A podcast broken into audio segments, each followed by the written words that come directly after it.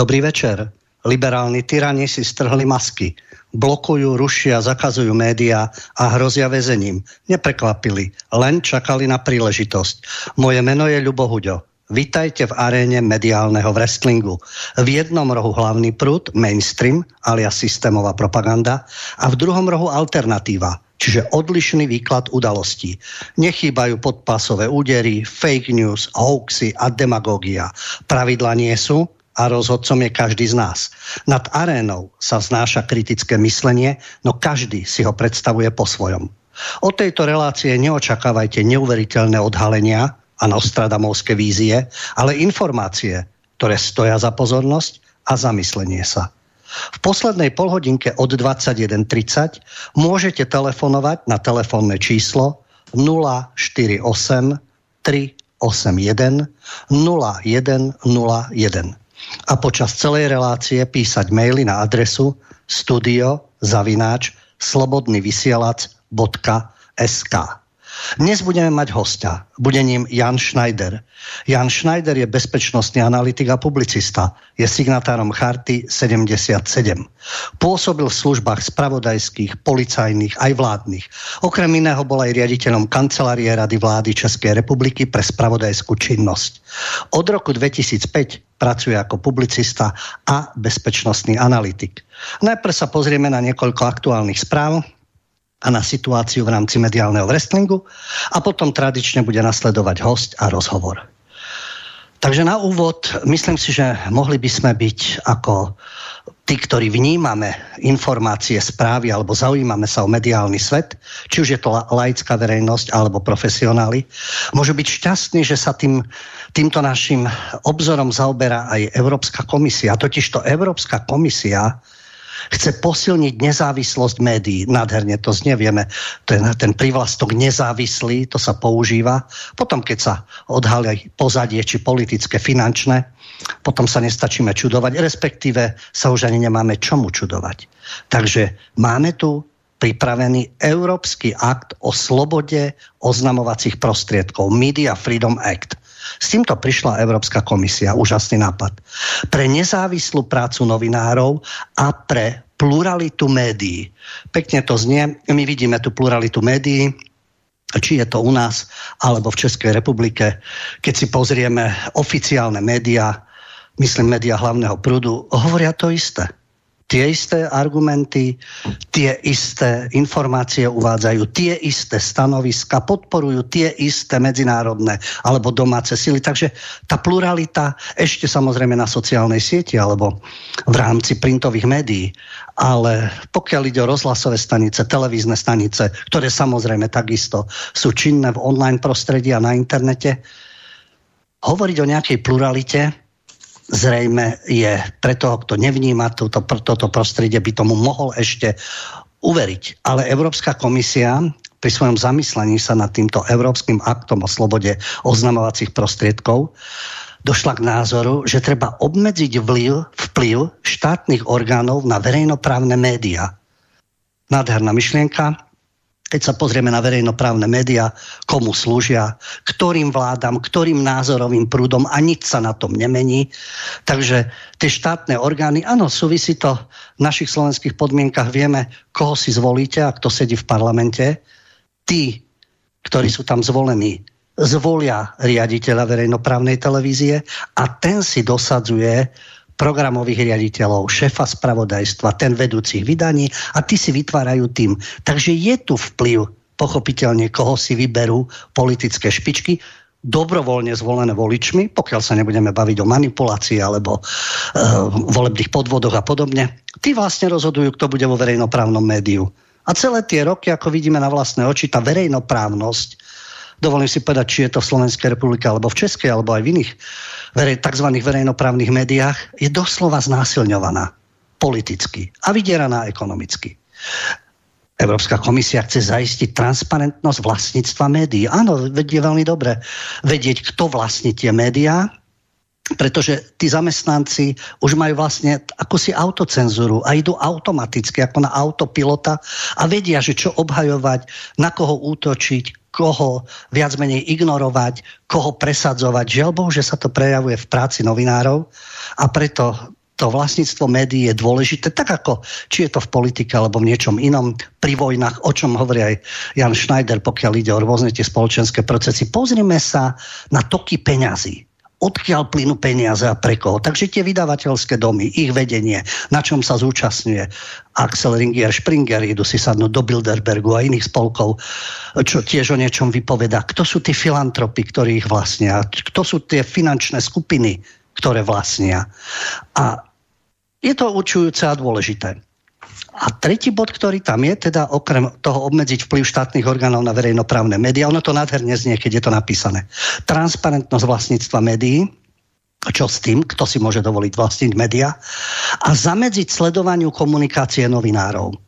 Tiež pekný bod, ale opäť sa to dostáva do takého svetla, sme síce z novinárskej, tí, ktorí sa tomu venujeme, e, z tej novinárskej sféry, ale vieme, aké charaktery tam pracujú, akí sú ľudia. Takisto sú to ľudia e, so svojimi prednosťami a nedostatkami, ako všetci iní. Takisto sú predajní, takisto sú poplatní, takisto túžia po bonusoch, kariére a výhodách. Takže stavať tých novinárov, že skutočne sú strážnymi psami demokracie, v niektorých prípadoch áno ale v značnej časti prípadov sú to propagandisti. Propagandisti, ktorí presadzujú určité politické a ekonomické záujmy. Takže žiaľ, že medzi novinármi a prejavuje sa to, eh, dovolím si povedať, pokiaľ ide o médiá hlavného prúdu, v drvivej väčšine, sú poplatní niekomu niečomu, takže o nejakej nezávislosti alebo nejakom nadhľade alebo nadstranickosti ťažko hovoriť.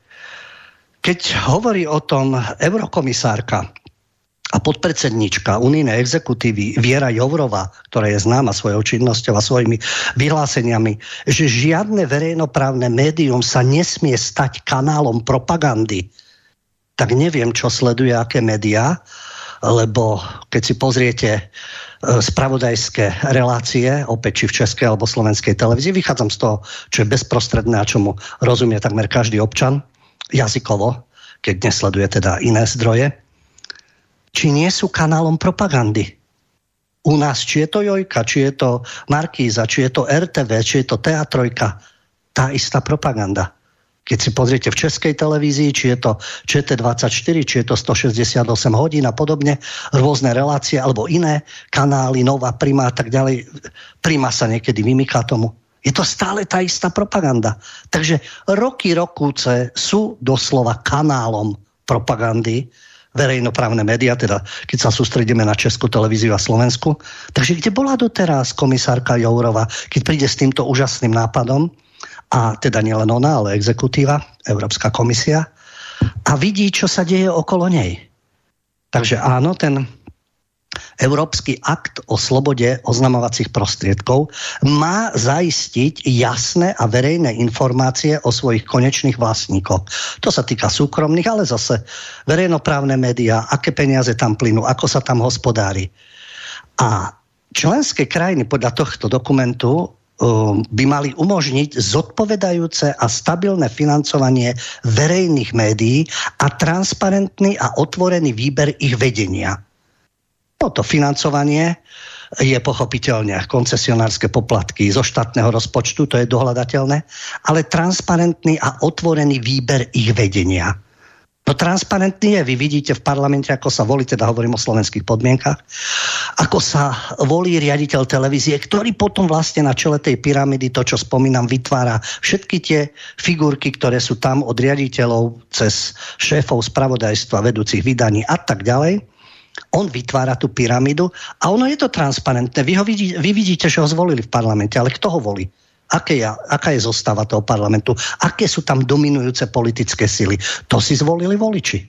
Ten zlepenec, ktorý napríklad vládne u nás, má dosť hlasov na to, aby odhlasoval kohokoľvek kohokoľvek skutočne a dosiahne svoje. No a ten človek, ten ktokoľvek, je síce transparentný, videli ste, áno, zvolili ho, ale aké záujmy boli v pozadí, aká je jeho minulosť, v akých médiách pôsobil, akými ľuďmi sa obklopuje, ktorí kandidovali, respektíve robili poradcov, respektíve boli hovorcami. A nevám jasné, aké smerovanie ideologické a názorové, bez ohľadu na fakty, tam bude.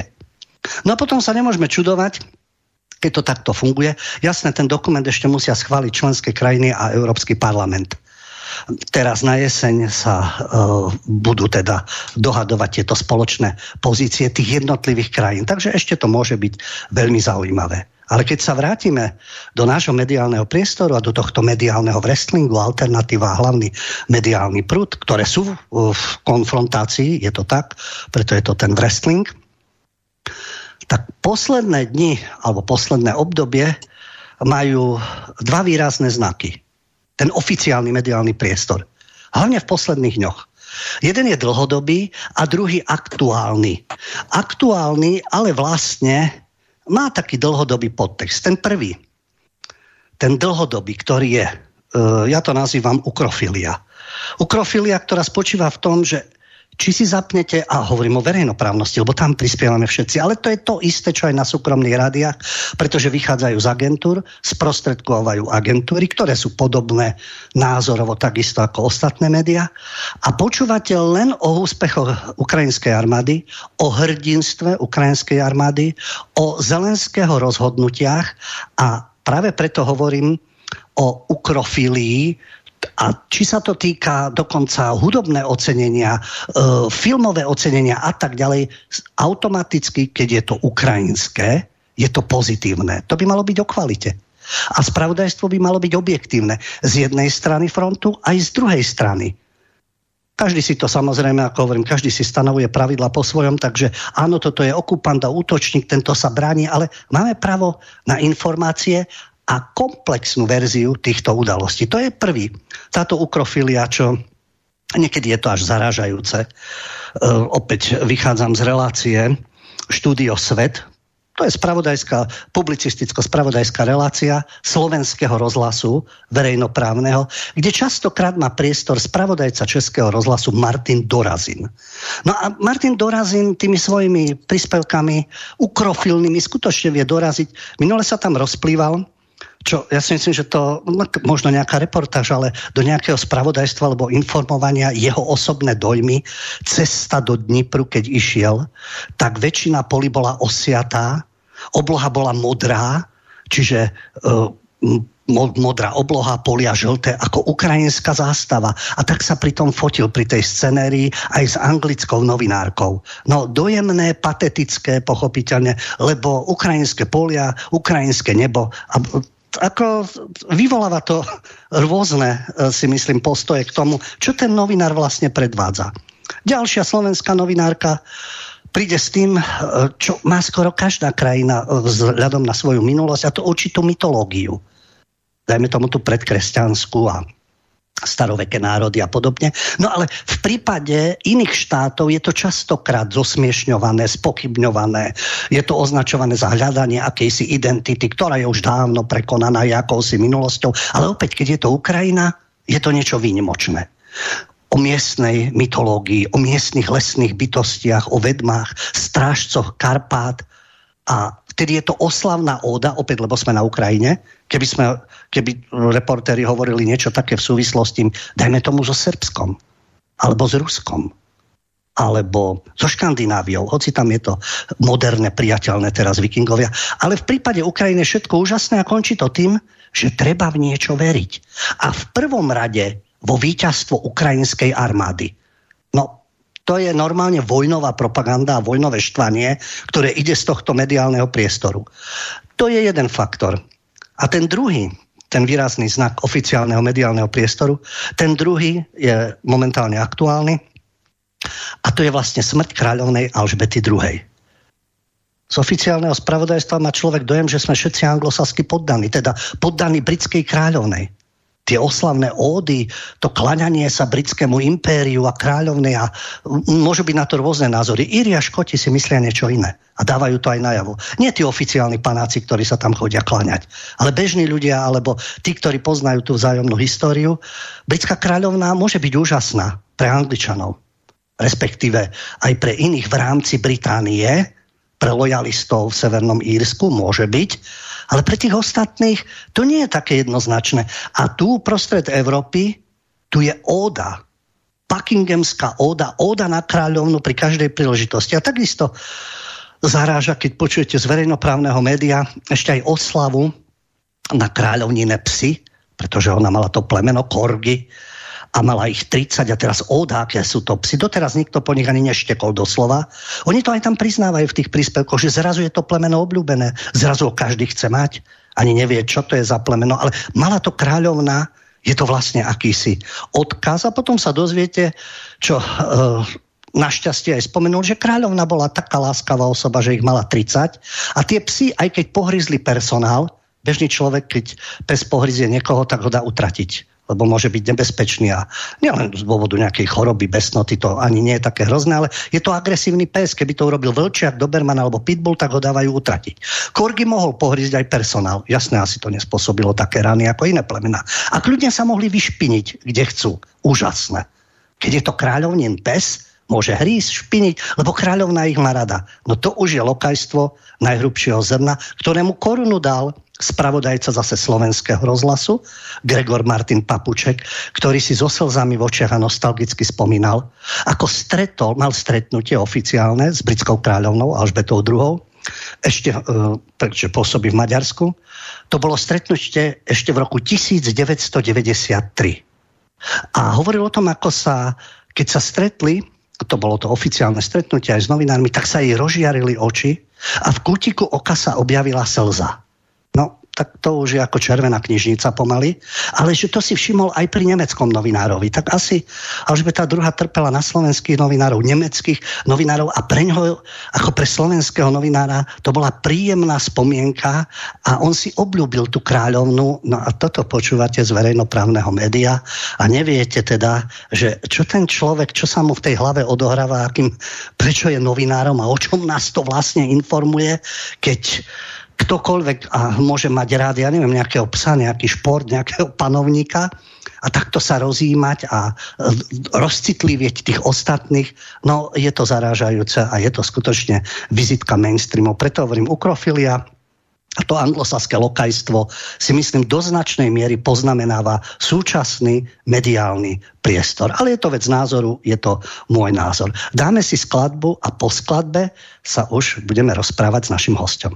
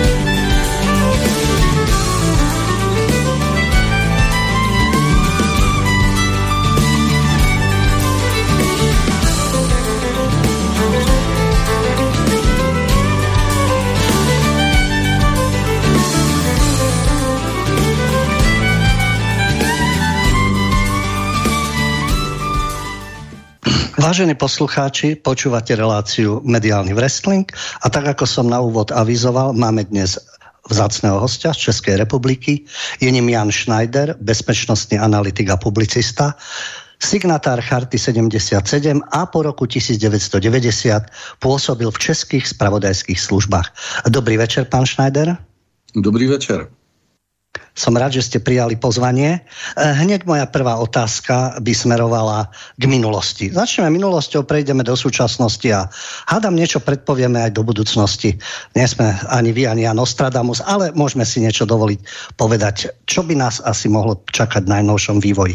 Začnem minulosťou a to je to, čo som spomínal že ste boli signatárom Charty 77. Ja som mal v relácii hostia Jindřicha Rajchla nedávno ktorý patrí k signatárom alebo k tým predstaviteľom Charty 2022. Aké je vaše porovnanie na základe vlastných skúseností ako pamätníka jednej charty a súčasníka dnešnej medzi chartou 77 a chartou 2022, pokiaľ ide o paralely so súčasnosťou?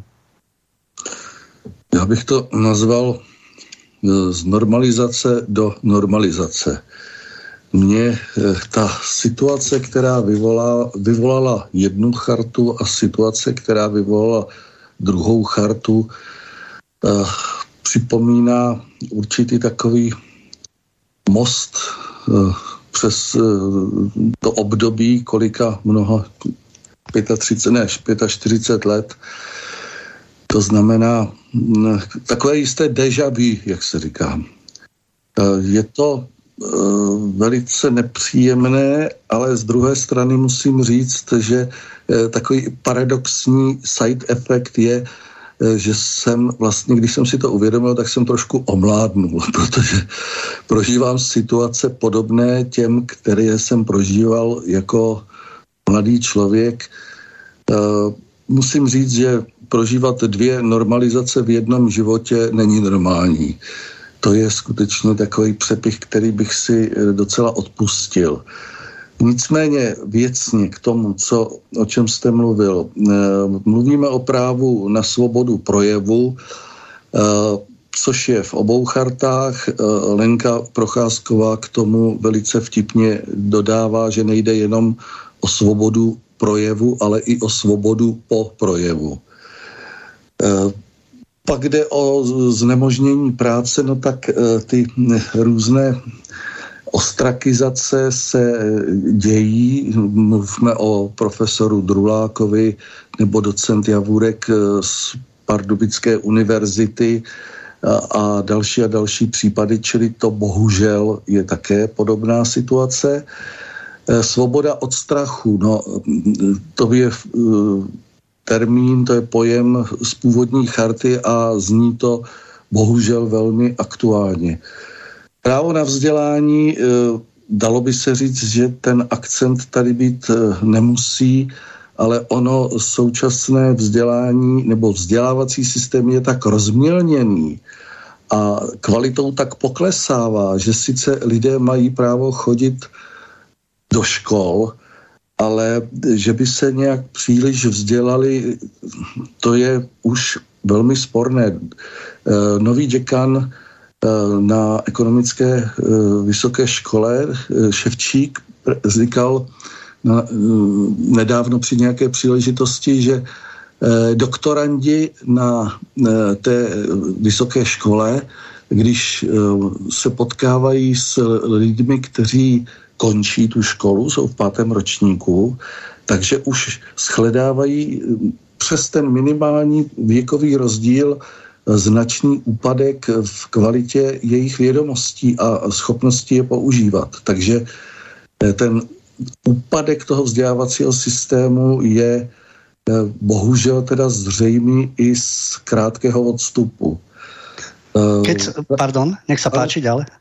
Uh, uplatnění práva vyhledávat, přijímat, rozšiřovat informace a myšlenky všeho druhu bez ohledu na hranice, ať ústně, písemně nebo tiskem i prostřednictvím umění, no tak to je v chartě 77, je to i v chartě 22. Uh, prostě tam těch věcí podobných je tolik svoboda náboženského vyznání. Ano, to musím říct, že to chartě 22 není. A tady podřízení z všech institucí a organizací ve státě politickým direktivám aparátu vládnoucí strany, tak se mění pouze pojmy, ale bohužel ten jev tady zůstává a rovnost práva podílet se na vedení veřejných věcí neboli vyloučení diskriminace před zákonem, co bylo v chartě 77, dá se v jistých ohledech shledat i e, v současné době. Pak je tady zákaz svévolného zasahování do soukromého života rodiny, domova nebo korespondence. Charta 22 to v podstatě rozšířila o zásah do tělesné integrity, tam jde o ty, o ty vakcíny a případy politicky motivovaného trestního stíhání. Já se obávám, že e, se i tady dočkáme nějakých paralel, takže sečteno, potrženo, sečteno, bohužel ta zdrojová situace je velmi podobná a ta reakce e, pánů Reichla, Nilzena a pana doktora Berana jsou, je velmi oprávněná. Žiaľ, že sa nám teda táto normalizácia takto otrela dnes už pod, uh, v inom systéme a pod inými heslami, ale je to tu znovu, ako ste to aj potvrdili. A to sú myšlienky, to je charta. Ale takisto, ako som hovoril, či medzi novinármi alebo kdekoľvek, uh, sú ľudia so svojimi prednosťami aj nedostatkami. A v prípade charty 77 ľudia vedeli, o čo ide, sledovali hlas Ameriky, Slobodnú Európu. Mnohí zase nevedeli, o ko ide, ale bezprostredne po 89. ľudia z Charty 77 boli určitými hrdinami, ktorí vzdorovali systému. Počase však prišli iné nálady a veľmi kritické vo vzťahu k tým ľuďom, ktorí teda pôsobili v charte a už boli ľudia veľmi kritickí a dokonca hovorili o tom, že všetko to bolo pripravované, to boli pripravované kádre na prevzatie moci, preto uh, by som sa vás opýtal, čo si vy myslíte, ešte sme v minulosti, ale tá súvisí so súčasnosťou. V tejto súvislosti Charta 77, tá zmena v 89. Aký je váš názor na Miroslava Dolejšího, ktorý napísal analýzu 17. novembra 1989 a tie názory, že v podstate to bolo všetko zohratá hra, ktorá bola vopred pripravená? No, já mám názor na pana Dolejšího velmi kritický, protože eh, on měl problémy ve své minulosti, velké problémy a když byl označen za agenta státní bezpečnosti, tak se jal, eh, žaloval pana Rudolfa Macka z Konfederace politických vězňů a eh, ten soud byl dvakrát odročen a při tom třetím paní soudkyně si oba pány povolala, co si jim ukázala a pan Dolejší tu žalobu stáhnul, protože se podařilo dohledat jeho podpis. Já to nechci soudit zase nějak příliš tvrdě, protože eh, ta situace v těch 50. letech, mm, kdo ví, jak bychom se zachovali my, nebo já konkrétně, takže to chci říct jenom, že tam on neměl příliš velké morální právo se eh, takto dosti vstekle a neomaleně otírat o mnoho naprosto skvělých lidí. Eh, podle mě to byla velmi kvalitní dezinformace eh, a dezinformace kvalitní je ta, která obsahuje 90-95% věcí, které můžete ověřit. Ten zbytek je právě ten jed, který je vlastně díky tomuhle, že se tomu dá uvěřit, tak je dopravován prostě do myslí lidí. Já eh, ten eh, jeho pamflet odmítám, protože je eh, celkem otevřeně antisemický a to prostě jako s tím se nemůžu smířit. Nicméně uznávám, že mnoho věcí, které on tam psal, vypadají pravdivě, některé vím, že jsou pravdivé, ale že by všecko bylo připravené, víte, tak to, to nechodí. To jsou skutečně jenom teorie, takových spiknutí. Eh, kolem toho 89. roku bylo jistě mnoho proudů, které se snažili uplatnit se do budoucna a ono se to splítá jako Vánočka, někomu se to podaří víc a je nahoře, někomu se to podaří víc, míň a je ve prostřed, někomu se to nepodaří vůbec, ale začas to může být zase trošku jinak. Vím o tom, že eh, o tom, eh, co bude na podzim roku 89 ehm, na jaře roku 89 mluvilo již mnoho lidí a nejenom v této zemi, takže nesporně se eh, něco připravovalo a jednou jsem se odvážil zeptat pana Hegenbarta, kdo udělal ten listopad 89 a on mi eh, řekl velice, tak jako bez, rozmíš, bez většího rozmýšlení řekl eh, Štěpán, UVSSM a někteří chartisti. A mě tato odpověď velice uspokojila, protože když si vezmete ten SSM, tak eh, ta organizace, přestože to byla taková juniorka komunistické strany, není v žádném lustračním zákoně, neznamená pro ty funkcionáře vůbec žádné omezení. Takže například jeden z takových vrcholných lustrátorů, eh, Pavel Žáček, který založil ten ústav pro studium totalitních režimů, tak za předchozího režimu na fakultě žurnalistiky, kam se také nedostal každý jen tak, dělal nějakého fakultního, ve fakultním výboru SSM, prostě vysokého představitele SSM. Takže takovýhle lidi eh, prostě nám tady eh, kolem toho dělají eh, dusno a dělají, zastírají spoustu věcí. A navíc přes UVSSM šly určité majetkové přesuny, protože UVSSM bylo spoluzakladatelem několika akciových společností, které byly založeny uh, již před listopadem 89, na jaře 89, možná i některé dřív. A jako zahraniční investoři se tvářily firmy ze Švédska, z Rakouska a z Itálie, ale tam měla účty první zpráva neboli rozvědka státní bezpečnosti, čili ty peníze se byly takto proprány a zpátky se vracely jako formou zahraničních investic. A moje eh, takový eh, moto je sledujte stopu peněz, takže eh, tady si myslím, že se to ukázalo a ty chartisti, že byli použity prostě jako takový bílý koně nebo takový výkladní skříně jako, a za, ně, že se, za některé ty chartisty, že se prostě skovaly různý týpky až kriminálního charakteru a celkově mně to přijde, jak jste pak říkal, že ty chartisti byli vysmívaní, tak mi to přijde jako ten azijský zápas sumo. Ten určitě znáte. Áno, áno, samozrejme. My sme vo wrestlingu, ale sumo tiež má tie svoje určité pravidlá a tiež je to ten zápas a boj. A... Je, to, je, je to asi přirovnání na místě v tomto pořadu.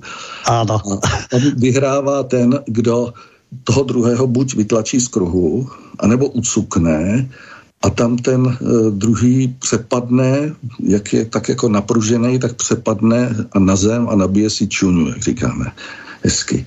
A mně to přijde, že prostě ty chartisti tak jako tlačili na ten režim a ten úcuk a chartisti přepadli a hrozně si nabili čunu a pak se jim lidi smáli. A docela právem, protože jeden z, jeden z těch opatření minulého režimu byl, že určité lidi nepouštěli do řídících funkcí, takže eh, my jsme měli eh, zkušenosti jako dělnické kádry, ale nikoli jako vedoucí pracovníci. A když jsme pak přišli do vedoucích funkcí, tak to byla prostě tragédie. To jako naprosto objektivně. Jo.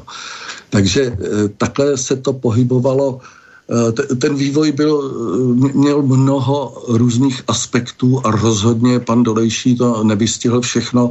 On si tam možná vyřídil nějaké své osobní účty, takhle já to beru.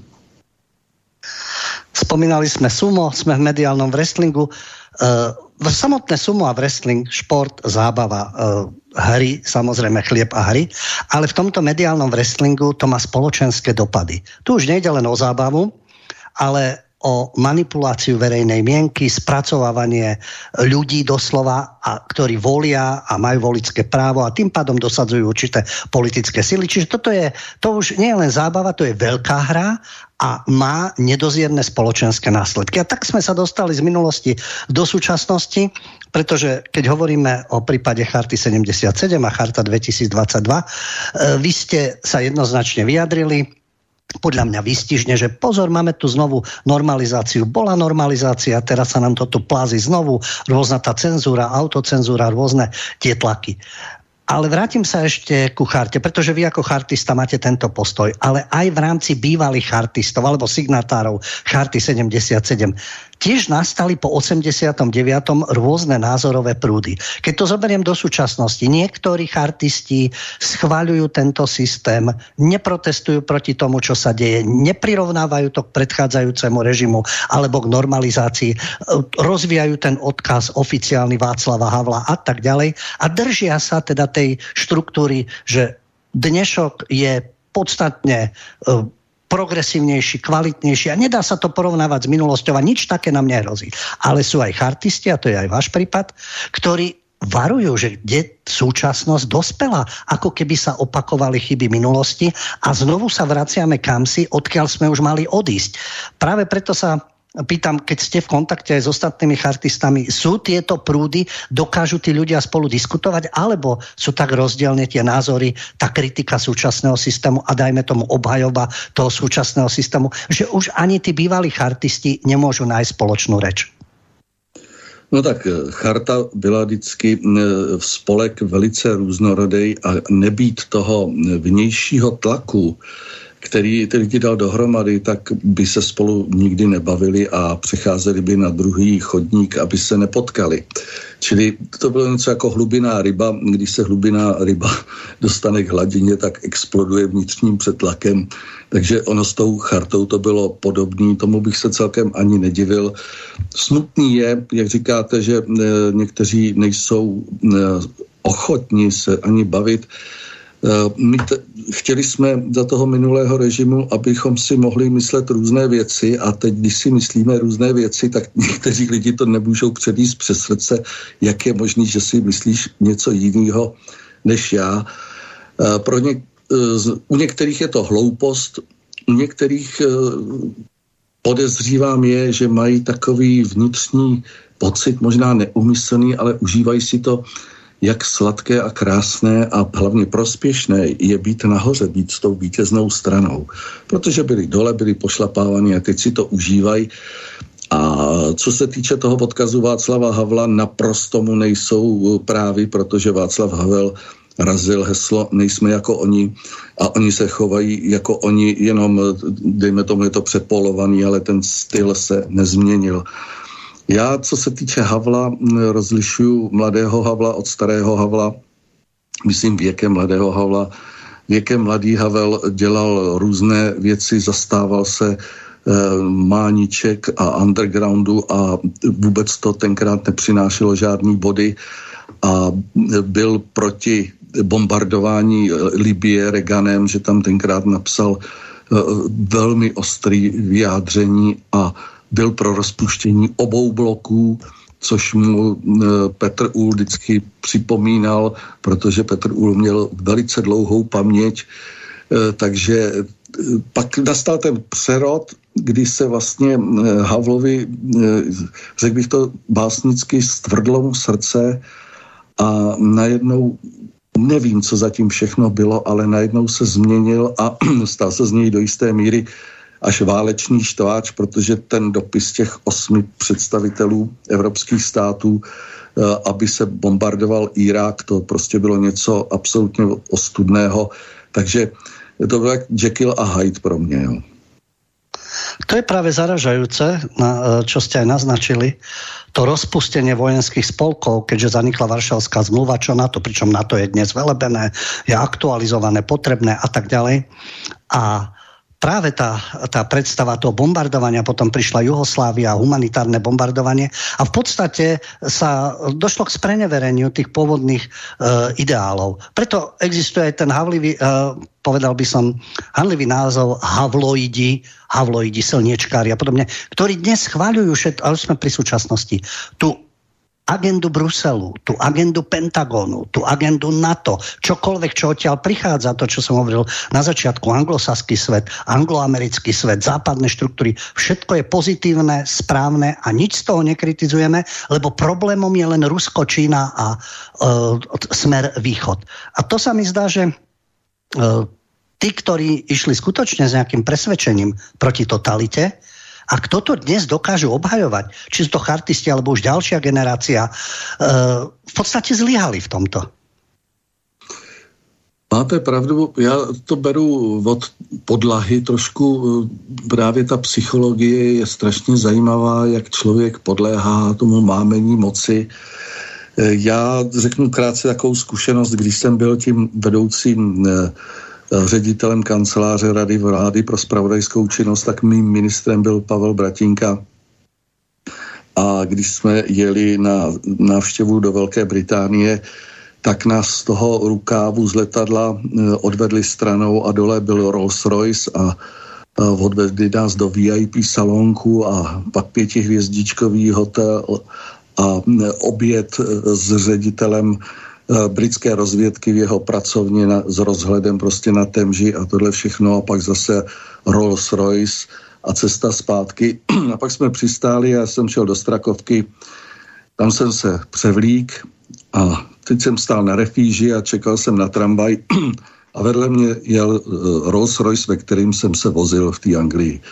A jsem si říkal, tak vzdělávací kolečko bylo teď, teprve teďka uzavřeno, protože vím, jaké je to sedět v tom Rolls Royceu a dokážu si představit, že někdo řekne, já už nikdy nebudu stát na refíži. Já už do smrti budu jezdit jenom tím Rolls Roycem a udělá proto absolutně všechno. Čili to mámení moci je strašně silný a nemusí zatím být velká ideologie. Prostě ty lidi bohužel nejsou pevní. U některých by se to snad dalo i pochopit, protože žili velmi nuzně, dostávali jako strašně zabrat a teď, když si uvědomili, že když vlastně budou říkat, co možná podle toho srdce, tak zas na tom budou blbě. Zase si nepomůžou. A zase ten vlak pojede kolem nich velkou rychlostí a oni budou stát někde stranu. To mámení moci je strašně silný. Tak asi je lepší eh, sedět v Rolls Royce jako vo vlaku a nebude ještě v třetí triede.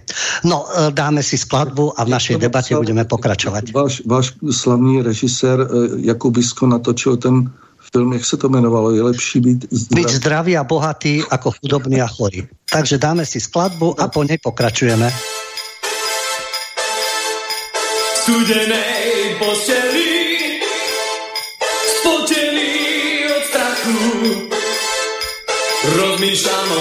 zajtrajšom ráne, možno ma odvelí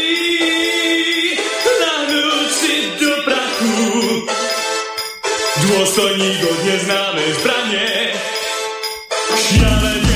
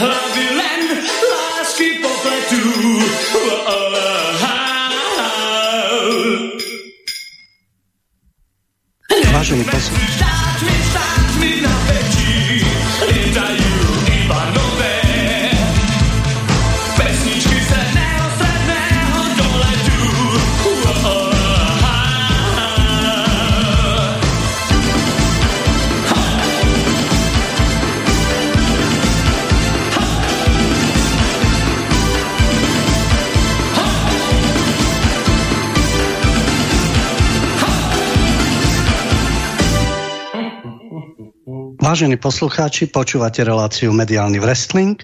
Dnes máme hostia z Českej republiky, Jana Schneidera, ktorý je bezpečnostným analytikom a publicistom a ktorý pôsobil v českých spravodajských službách.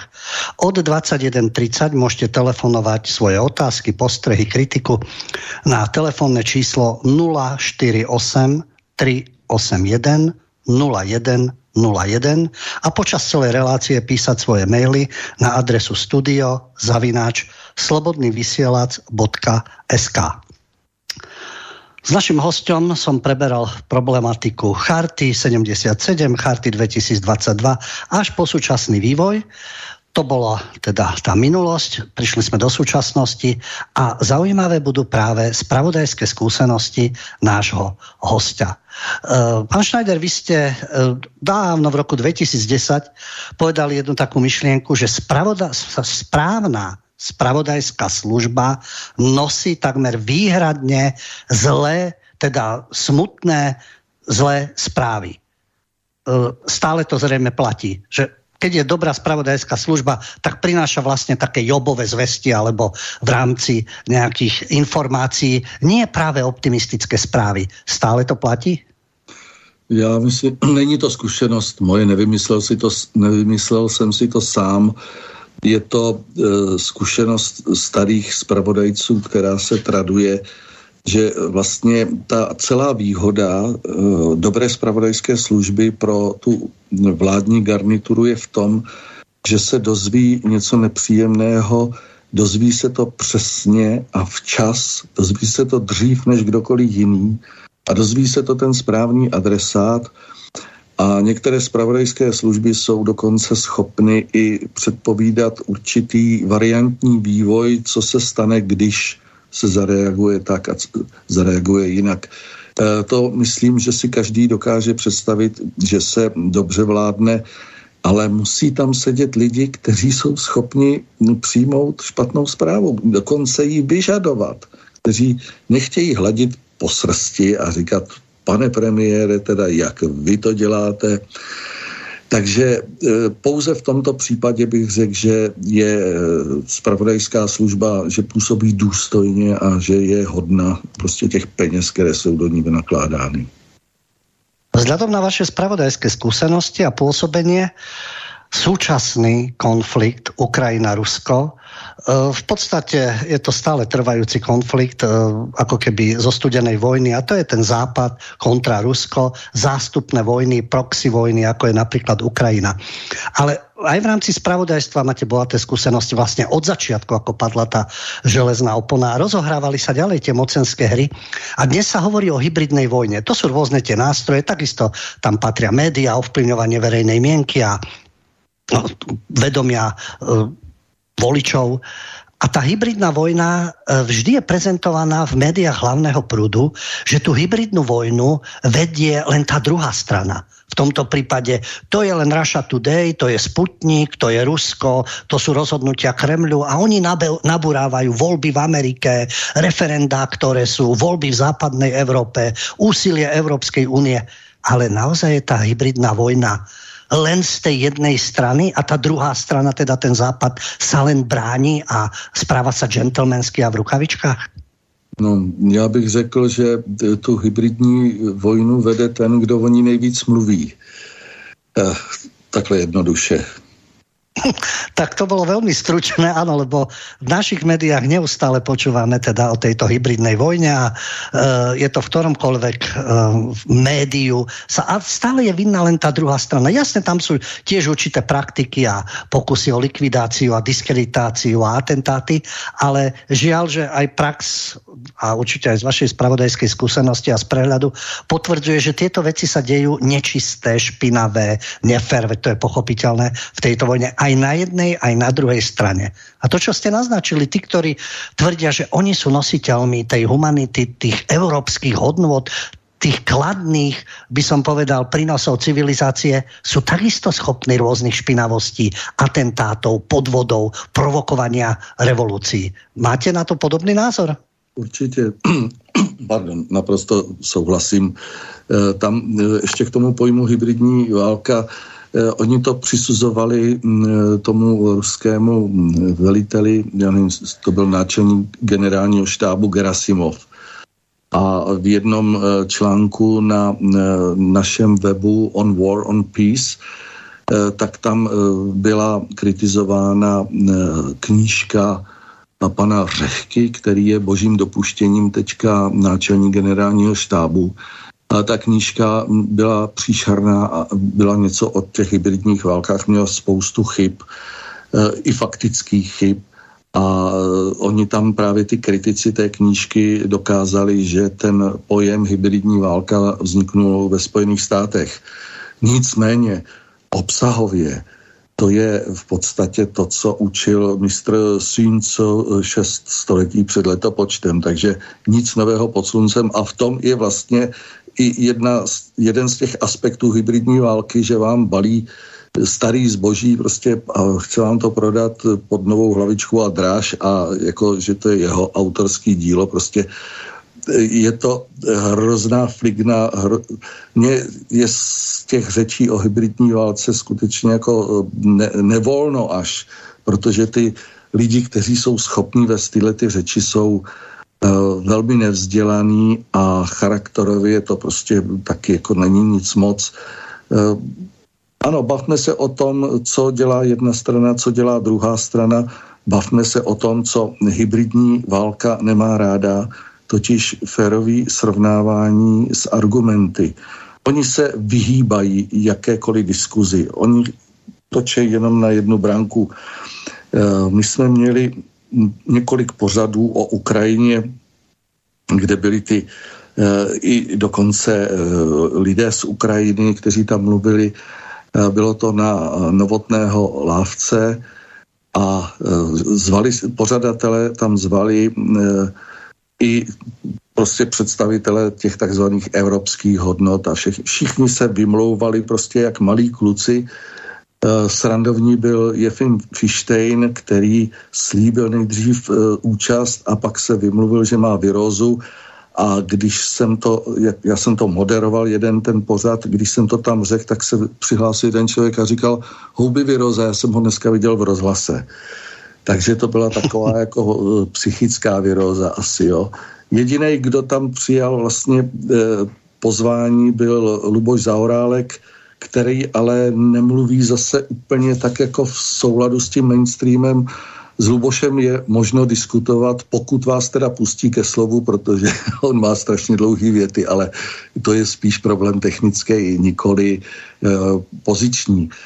Takže toto bych řekl, že je velmi e, účinná zbraň proti hybridní válce, když si srovnáváte, ano, velmoci dělají špatné věci, pojďme si podívat, eh, co, kde, kdo udělal. A to teda už je oheň na střeše, protože oni říkají, toto nelze srovnávat. Kosovo s Krymem nelze srovnávat. Eh, podle mýho názoru lze srovnávat úplně všechno. I nesmyslné věci, ale pod jedinou podmínkou, že to musíte dotáhnout do konce. Pak musíte říct, ano, toto srovnání Eh, vyznělo tak, že ty věci srovnávané nelze k sobě připodobnit. Prostě nemají nic společného, ale srovnávat lze cokoliv.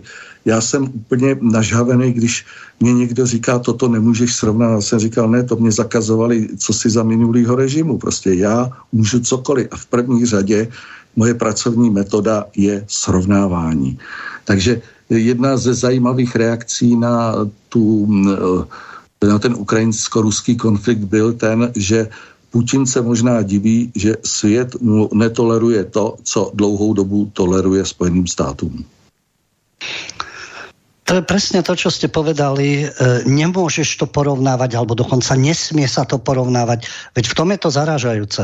Tá diskusia má byť otvorená. No keď sa mýlim, v poriadku, ak sú protiargumenty, ktoré dokážu, že ja sa mýlim, alebo moje fakty sú skreslené, alebo argumenty zavádzajúce, tak v poriadku, ale zakázať dopredu, že o tomto sa diskutovať nebude, alebo toto je automaticky nepripustné, to vlastne je šlapanie po slobode prejavu a míňa sa to účinkom. Ale ja sa vrátim ešte k tomu, ako ste pôsobili vlastne e, po 89. od 90. rokov v českých spravodajských službách. Dnes sa to zdôrazňuje u nás momentálne, ako sú tu tie ruské štruktúry, sú tu, dobre, dnes už je to FSB, predtým to bola KGB odohrávalo sa od 90. rokov na našom území, respektíve v Českej republike, tedy ešte v Československu. Ten západ respektíve zápas tých tajných služieb, že tie ruské štruktúry tu zápasili, dajme tomu, z MI6 alebo CIA, alebo keď to niekto chce takto vnímať, ale bondovky. Bol tu ten zá, zápas východ-západ a odohrával sa na našom území? Já myslím, že na našem území se toho moc neodehrávalo. Ono není moc velké. A pak se ještě ta republika rozpadla, takže nevím, jaké jsou slovenské zkušenosti eh, od roku 93, ale tady, že by se eh, cizí spravodajské služby tady nějak prali, to určitě ne. Eh, tady je spíš zajímavý to, ten předmět činnosti. My máme takový pocit, že jsme pupek světa. Ano, možná je to spravodajsky zajímavá pozice, podobně jako Vídeň, prostě ta střední Evropa, že odsud je blízko kamkoliv, takže možná tu ty špioni byli a jenom proto, že měli prostě eh, menší cestovní náklady, když cestovali po celé Evropě, eh, možná jsme je až tak nezajímali, ale co je podstatný eh, předmět činnosti zpravodajských služeb a to najednou dostanete, ten svět se vám přepoluje úplně jinak, protože podle mého odhadu těžiště činnosti zpravodajských služeb odedávna se odehrávalo v té ekonomicko-průmyslové eh, finanční eh, oblasti. Eh, co se týče nějaké, já nevím, politické špionáže nebo čehokoliv, to, to jsou takové možná drobnosti. Vojenská špionáž jede na plný pecky a hlavně ta průmyslová špionáž.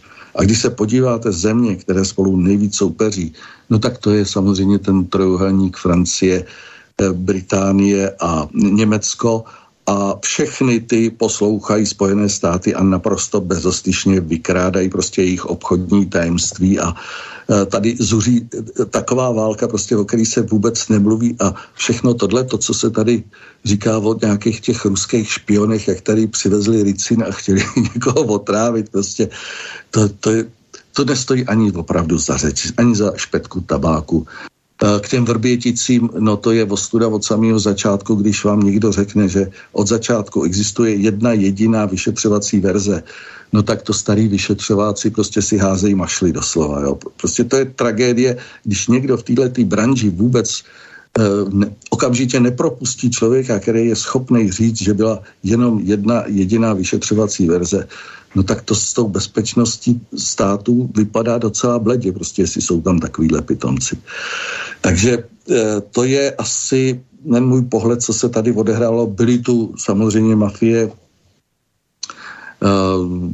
ruskojazyční, ale i it, e, z Itálie, samozřejmě i něco z Afriky se sem dostalo, nějaký ty podvody, nigerijský dopisy, to je celkem takový folklor.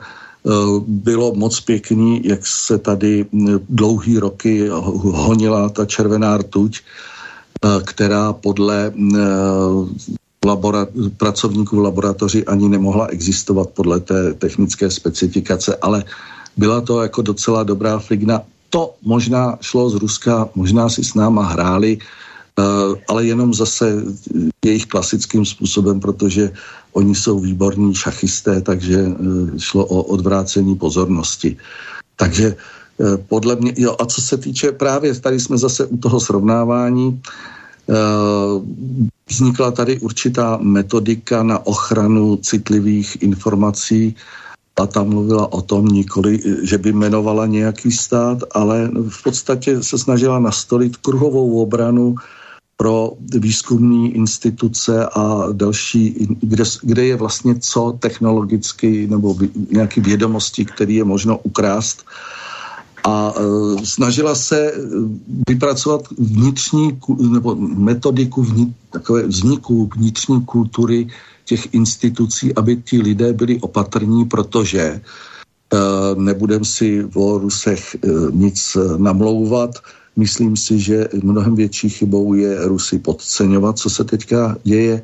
Takže když ten Rus přijde něco tady špionovat, tak se bude tvářit jako nej, nejortodoxnější americký biznismen. Takže právě před nimi se musíme mít na pozoru a tohleto bohužel tyhle ty naše složky naprosto opomíjejí a otevírají dveře na západ a dělají vozovou hradbu na východ, což je prostě šílená chyba a e, taková služba prostě nemá právo na existenci. Ešte by som sa k tomu e, vrátil v súvislosti s, tým, s týmito prirovnaniami, hlavne teda v médiách hlavného prúdu sa zdôrazňuje, že predtým, ako v predchádzajúcom režime, v podstate všetko bolo pod kontrolou sovietskej ambasády a v podstate spravodajské služby, či vojenské, alebo e, kontrarozviedka a tak ďalej. To všetko bolo pod akousi kontrolou vtedajšej KGB. Vymenilo sa to, že dnes je to pod kontrolou americkej ambasády a západných spravodajských služieb? To je státní tajemství. tak áno, štátne tajomstvo, to asi neprelomíme, štátne tajomstvo. Nech si ka... napověděl dost. Každý si domyslí, myslím, uvažujúci, ako to je. Vrátim sa teda, e, to, čo som spomínal na začiatku, možno máte na to iný názor, ale e, bez toho, aby človek obdivoval jednu alebo druhú stranu, lebo v prípade ukrajinsko-ruského konfliktu, ja si nemyslím, že to je e, gladiatorský zápas a mali by tam byť fankluby. Ale naozaj vychádzať z reality, čo sa sleduje tou vojnou, kto dopláca, kto na nej zarába, ako hovoríte, tie peňažné toky, kto z toho profituje. Takže ten jednoznačný postoj som za jedných alebo za druhých je žiaľ Bohu živený v mainstreame. A ako som si všimol, vy ste odvážne napísali, e, to bolo teraz v máji, niekoľko poznámok k rusko-ukrajinskému konfliktu pod hlavičkou Nemôžem mlčať. A už to tu dnes zaznelo.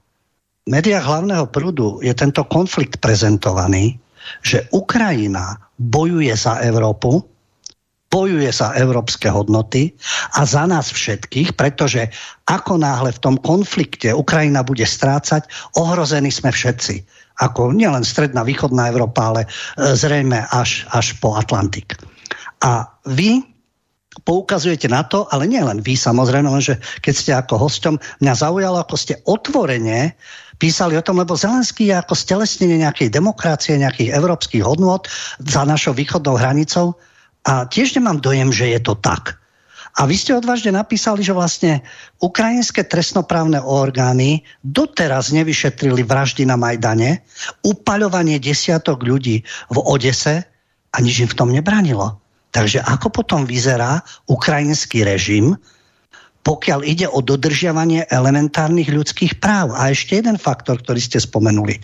Keď ukrajinskí zákonodarcovia, teda ich parlament, prijal jazykový zákon, ktorý stanovil ukrajinčinu ako jediný úradný jazyk v krajine, kde značná časť občanov používa v bežnom živote ruštinu. Aj Zelenský vystupoval s ruštinou, keď bol ešte v tej komickej skupine. Takže tento jazykový zákon ukrajinský Keby sme to prijali my na Slovensku alebo nejaká iná krajina, bol by cirkus v Európskej únii.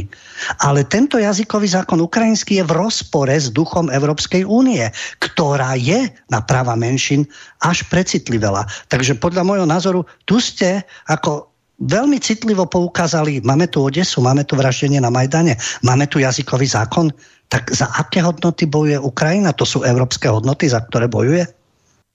Já vás ještě doplním. Eh, Česká republika prý má jurisdikci vyšetřovat eh, trestné činy válečné na území Ukrajiny. Eh, když jsem se zeptal, jestli teda začne tím, co je nesporný, protože těch téměř 50 osob bylo upáleno v té Oděse, tak prý na to jurisdikci na té Ukrajině nemáme. To je problém prostě toho dvojího metru, který se, to je od Orwella, že jedno slovo znamená vlastně podle toho, jak se na to koukáte, nebo o koho jde. To je tragédie západu, svět se na nás kouká, svět není eurocentrický, my jsme eurocentričtí, my si myslíme, že jsme pupek světa, ale eh, co bývá často předmětem kritiky právě té euroatlantické civilizace, jsou právě ty eh, dvojí standardy. Eh, jsou civilizace, jsou kultury na světě, kde stačí si podat ruku a mm, je domluva, která je dotržována. Mnozí vyčítají Gorbačovovi, že si to nerozšiřování na to nevyžádal písemně. Já mám takový možná idealistický pocit, že e, na přelomu roku 89-90 byla tady taková určitá rytířská atmosféra, Dokonce bývalý velvyslanec Jack Matlock, který byl velmi blízko Reganovi, říkal, že Reagan jim zakazoval mluvit o vítězství ve studené válce. To je strašně psychologicky prozíravý, až neuvěřitelně prozíravý, protože to je veliká past podlehnout tomuhle mámení. A v této atmosféře já si myslím, že eh, si podali ruku a dohodli se, a pak ale tam přišel válečný štváč, starý Bush a řekl, Rusové nabízejí remízu, takže zřejmě jsou slabí v kolenou, tak půjdem a dorazíme je. A já těm lidem kritikům říkám, no, e, když e, ten člověk nedodrží slovo, proč by měl dodržet nějaký podpis na papíře? V čem by to bylo silnější? Takže asi asi takováhle kultura, eh, nekultura tady funguje. Co se týče té Ukrajiny, víte, já bych k tomu ještě dodal, eh, já nechci obhajovat eh, špatné rozhodnutí Putina, protože Putin byl v situaci, kdy podle mě měl pouze dvě špatná rozhodnutí. Eh, v roce 1941 se nebránili, takže teď to zkusili naopak. Ona, ta vstupní situace vypadá trošku podobně. Eh, mně přišlo na, na um, jak se říká u vás, eh, znáte plošinu, která se jmenuje Masada, je v Izraeli a je to takové mýtické místo, a z té jedné strany je mrtvé moře a ze druhé strany, která je asi o 200 metrů výš, vede taková šíje uměle nasypaná římany. A ti obránci Masady rok, více než rok sledovali, jak se ta šíje e, zvyšuje a zvyšuje a jak k ním přichází smrt. Mně to přišlo podobný tomu, jak ty rusové 30 eh, let koukají, jak se to na to rozšiřuje, jak přichází prostě krok po kroku a oni říkají, neblbněte, teď přeci ano, každý má právo zvyšovat svoji bezpečnost, ale ten výrok není takto celý, protože ten celý výrok zní, ta druhá část je nikoli na úkor druhé země. A toto oni naprosto zanedbali. Tady padlo mnohokrát přirovnání, že jak by se asi tvářili američani, kdyby Rusové se dali do paktu eh, s Mexikem a s Kanadou, nebo jak bychom se my tvářili, kdyby se třeba Rakousko, a to je zvlášť dobrý, protože to je neutrální stát, kdyby zrušilo svoji neutralitu a dalo by se do paktu s Čínou třeba. No, takže tohle to je asi dobrý si právě pracovat s tím srovnáváním, protože toto jsou srovnatelné situace. A navíc, eh, kromě toho jazykového zákona, tam byly ty biolaboratoře to je zajímavá historie, protože ty biolaboratoře američani počátkem 90. let eh, převzali, že udělají jako ze sanitárních důvodů, že to vlastně uzavřou velmi pečlivě, aby ty zkoumané látky nebezpečné neutekly a že vlastně tu činnost těch biolaboratoří skončí. Eh, takhle uzavřeli tu laboratoř, tuším, v Kazachstánu, kde byl ten novičok vynalezen a oni odvezli jak celou laboratoř, vybavení, dokumentaci, ale i ty vědce toho Mirzajanova. Takže když pan prezident Zeman tvrdil, že není pravda, že by Rusko byla jediná země, kde je novičok, tak měl stoprocentně pravdu, protože eh, všechno z těch laboratoří bylo odvezeno do Spojených států a to již v polovině 90. let. A tadyhle ta Nulandová před eh, kongresem, že to je známý to video, kde ona říká, že musí rychle stáhnout eh, tu dokumentaci z biolaboratoří, aby se nedostala Rusům do rukou a kolik eh, miliard dolarů zase do toho na, naládovali. Takže kdyby Rusové financovali biolaboratoře v Mexiku nebo v Kanadě, které by zkoumaly šíření virů a bakterií po území Spojených států, tak by asi Spojené státy byly taky lehce nervózní. Pak je tady ještě jedna věc, která se velice opomíjí. Ukrajina měla v ústavě zásadu neutrality. Eh, té se eh, deklaratorně Duma zbavila, ta Duma taková podivná, až na podzim 2014, potom puči. Takže v roce 2008, když ukrajinští představitelé jednali o vstupu do NATO, jednali v rozporu s ústavou, se svojí vlastní ústavou. Eh, ty budapešské záruky dostali, eh, dostala Ukrajina o celistvosti hranic, dostala Ukrajina co by neutrální a bezjaderný stát. A oni sami se zbavili toho bezjaderného statutu a začali žádat, prostě začali říkat, že chtějí jaderné zbraně. Takže tam se změnilo tak strašně moc věcí. A to nemluvím o tom, Eh, co eh, v Davosu řekl eh, předseda Mezinárodní agentury pro atomovou energii Grossi, který začal mluvit o 30 tunách plutonia záporožské elektrárně a 40 tunách obohaceného uranu. Víte, kolik bylo potřeba plutonia na bombu, která zničila Nagasaki? No určitě podstatně méně. Tam 6,7 kg. Hm. Takže si umíte představit, co je to za nepředstavitelné množství, o kterém mluvil takto vysoký představitel. Proto Rusové zřejmě e, šli po těch jaderných elektrárnách záporožské a černobylské a po těch laboratořích a to ostatní byly asi klamný manévry, podle mě. Je zajímavé, to všetko, čo...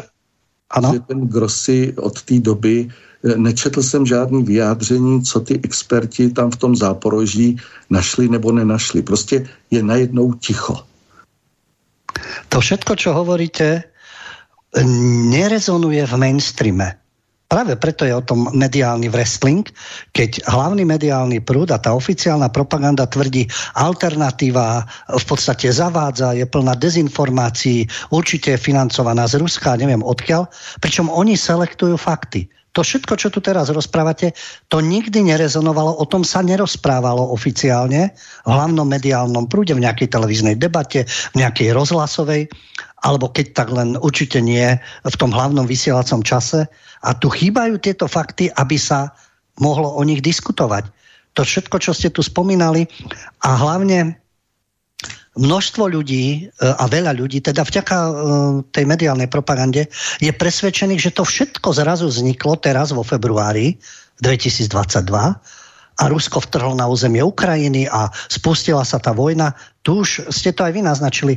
To všetko má svoj pôvod v 90. rokoch. Vtedy, keď mali byť džentlmeni dohodnúť sa, a ten proces rozširovania NATO, áno, nebol na papieri. Tým sa neustále oháňajú mainstreamové médiá. Nič také neexistuje, žiadna dohoda nie ale v slušnej spoločnosti existuje ústna dohoda a uh, jednoducho keď sme tá civilizácia vyspelá, ja neviem, západná, transatlantická a tak ďalej, tak by tu mali platiť určité hodnoty. A dnes už aj mnohí diplomati aj z tohto obdobia hovoria, áno, o tom sa hovorilo, to sa ústne potvrdzovalo, dávali sa tieto sluby, ale nie sú na papieri. A dnes v rámci tej atmosféry sa všetci tvária, ako keby to nezačalo v 90. rokoch, to, čo sa my teraz rozprávame. A ďalší faktor, ako ste naznačili, že áno, oficiálne Rusko je okupant, pretože tam vtrhlo a podobne. tak sa vníma tá vojna, tento je dobrý, tento je zlý, chýbajú všetky tie udalosti, vytvoriť si tú mozaiku od tých 90. rokov.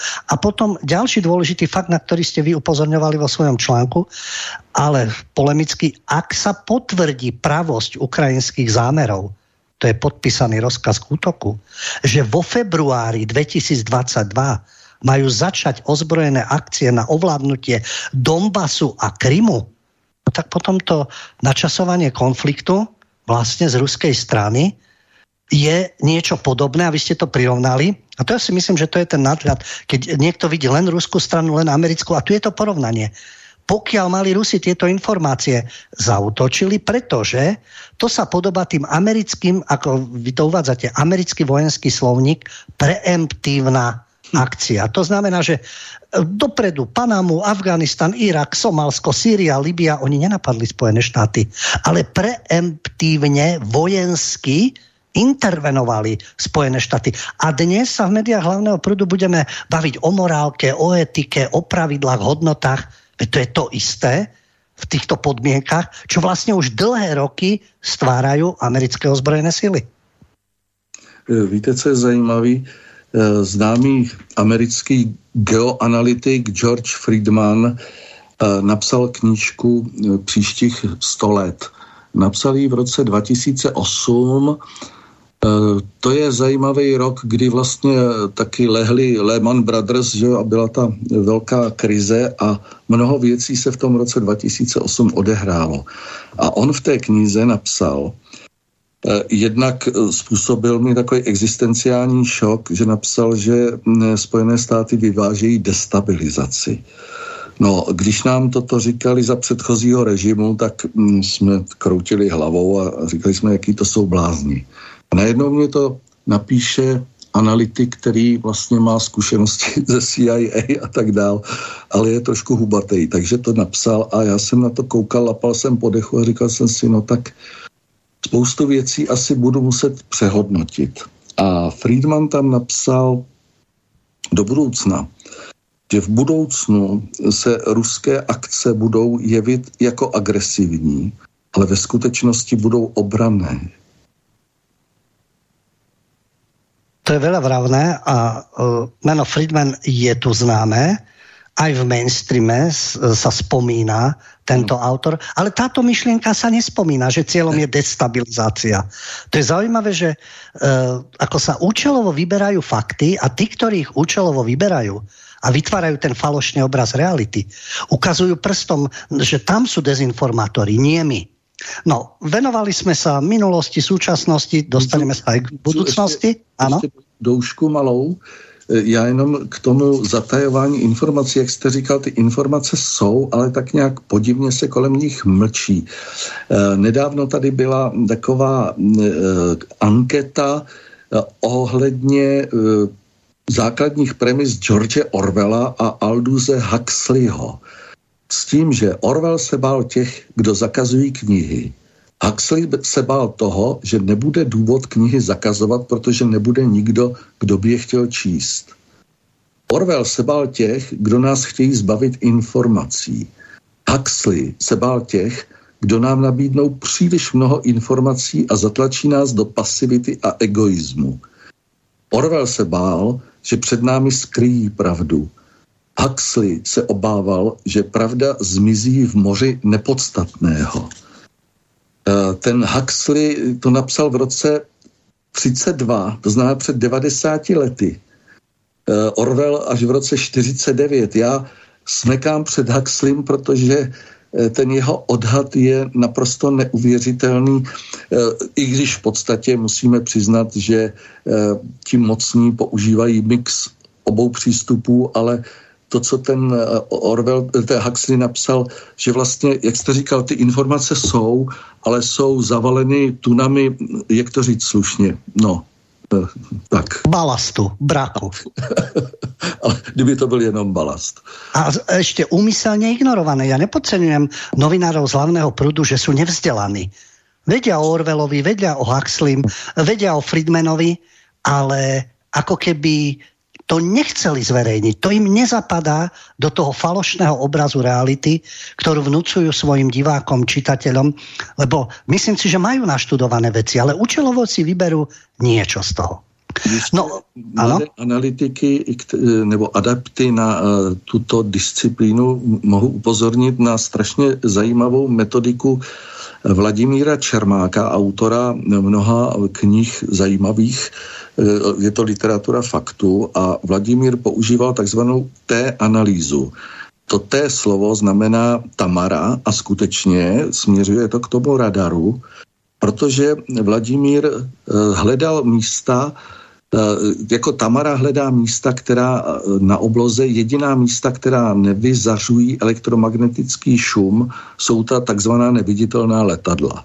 Čili oni z té výhody udělali nevýhodu. A Vladimír říkal, já se snažím eh, odhalit věci, o kterých víme, že se staly, ale o kterých se vlastně tak jako velmi viditelně nemluví. To je přesně to, co jste říkal. Čili je potřeba hledat tato slepá místa v diskuzi, že se sice něco objeví, ale pak je kolem toho najednou takový výrazný ticho. Vy máte ještě jeden rozmer a to je hudobný. Já jsem to na začátku spomínal eh, v rámci starých čias predchádzajúceho režimu undergroundová skupina Plastic People. Niekto by si povedal, a čo teraz s touto hudbou? No, tá hudba je takisto dôležitá, jednak čo sprostredkováva a tiež spoločensky súvisí. Uh, filozof Patočka, myslím, že nepočúval rokovú hudbu ani underground, ale zastával sa ľudí z Plastic People, pretože to bolo spoločensky dôležité. Hoci tu hudbu nemusel. No a vy v rámci Plastic People, keď ste pôsobili, dnes píšete o jaze, to je vaša obľúbená hudba, a čo považujete dnes za hudobný underground, ak vůbec něco také v současnosti existuje? Já nevím, eh, asi co se týče hudby, eh, nějaký velký zákazy tady nejsou. Mm, tady jde spíš teď asi, co se zakazuje nejvíc. Eh, protivní názory. Já říkám protivní jako z toho, že to je naproti, že jo. A jsou i protivní, tím jsou protivní co se týče té tý hudby, já mám pocit, že tady eh, jako co do hudebního výrazu celkem eh, není žádný velký omezení. Eh, spíš bych řekl ten underground, že byl výraz mm, potřeby. Teď je tady spíš nadbytek hudby. Jo? I když napadá mě jeden člověk, který možná je na tom pocitově podobný, protože underground byla spíš tam byla důležitá taková ta rizost toho vyjádření a té dosáhnete velmi dobře, když vám zakazují hrát a má to pro vás spíš nevýhody. A vy přesto máte potřebu něco někde zahrát. Takhle vznikaly třeba ta ruská kultura zakazovaná. Já to nechci chválit, nechci to doporučovat.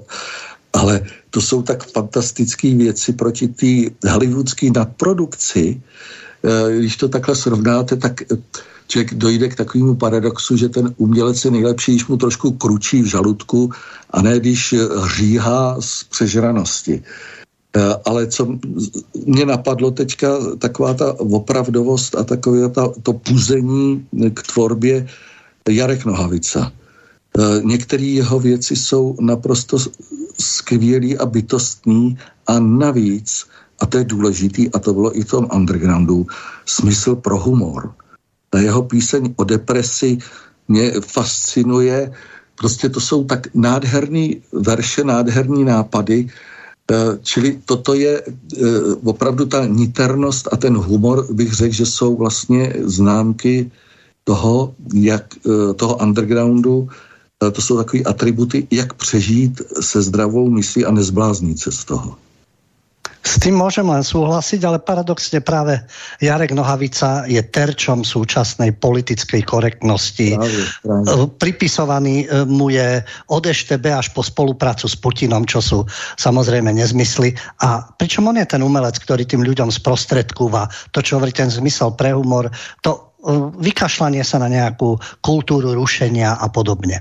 Ale keď sme už teda v súvislosti s hudbou a zároveň e, v rámci ďalšieho spoločenského vývoja, keďže sme prešli všetkým možným a teraz trošku ten pohľad do budúcnosti. Nie, to, čo som hovoril na začiatku, nikto z nás nie je Nostradamus.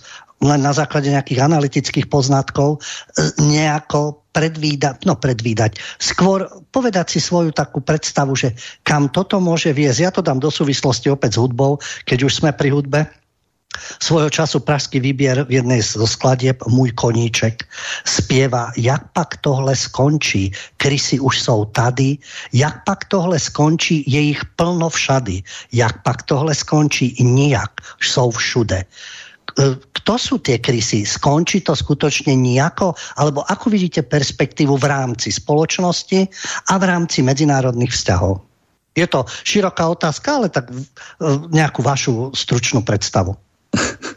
Jo, teď se mi naskočila taková odpověď. Jeden uh, Izraelec, nevím, politik to byl, dostal otázku, jak byste charakterizoval situaci v Izraeli jedním slovem?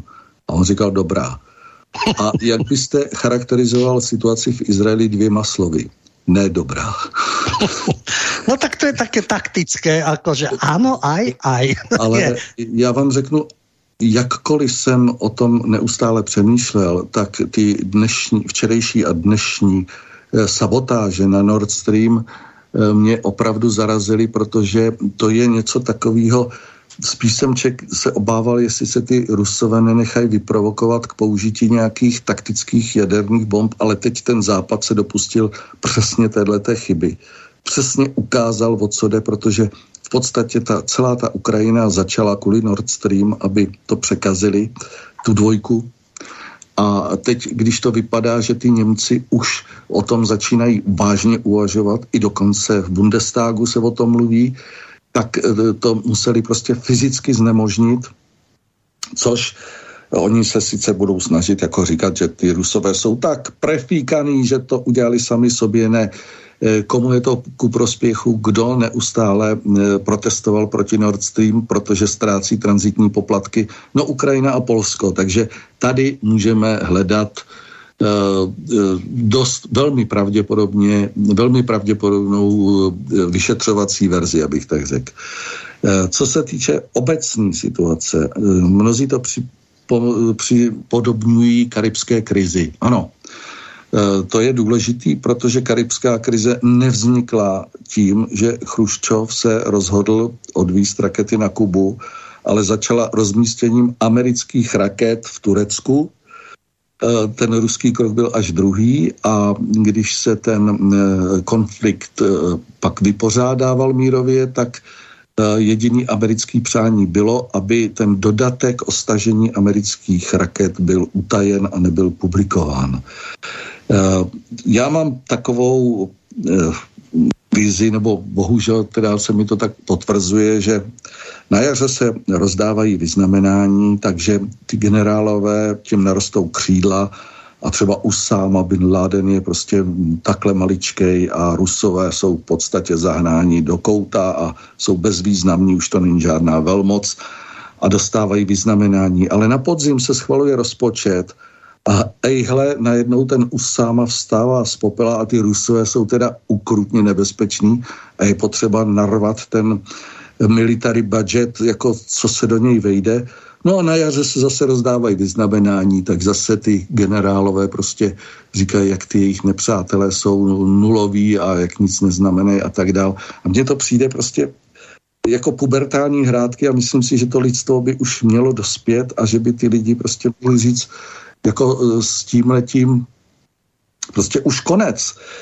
A e, je zajímavý, že ty vojáci, jak zvyšují to napětí, oni jsou to, kteří zvyšují to napětí. Oni jsou to, kteří generují vlastně ty, tyhle ty konflikty, ale když ty politici uh, vezmou tu jejich, ty jejich řeči za svý, tak jsou to vlastně generálové, kteří zase to napětí snižují a říkají těm politikům, co to žvaní, tedy vy si vůbec nedokážete představit, co je to válka. Takže e, ty generálové si s náma hrajou jak s jojem a já si myslím, že je potřeba už asi o tom začít, o tom celém světě začít přemýšlet trošku jinak. E, jsem v tomto směru velký optimista, protože vždycky to skončí těsně před tou propastí a e, v podstatě, když nebudu mít pravdu a skončí to blbě, tak už se to nikdo nedoví. Áno, keď to skončí hlúpo, tak už sa nebudeme o tom rozprávať. Ja verím váš optimizmus, že to skončí tak, že sa o tom ešte budeme rozprávať, ako to bolo a prečo to skončilo pred tou priepasťou našťastie. Mm. Dáme si teraz skladbu a po skladbe teda budeme reagovať na maily a telefonaty našich poslucháčov.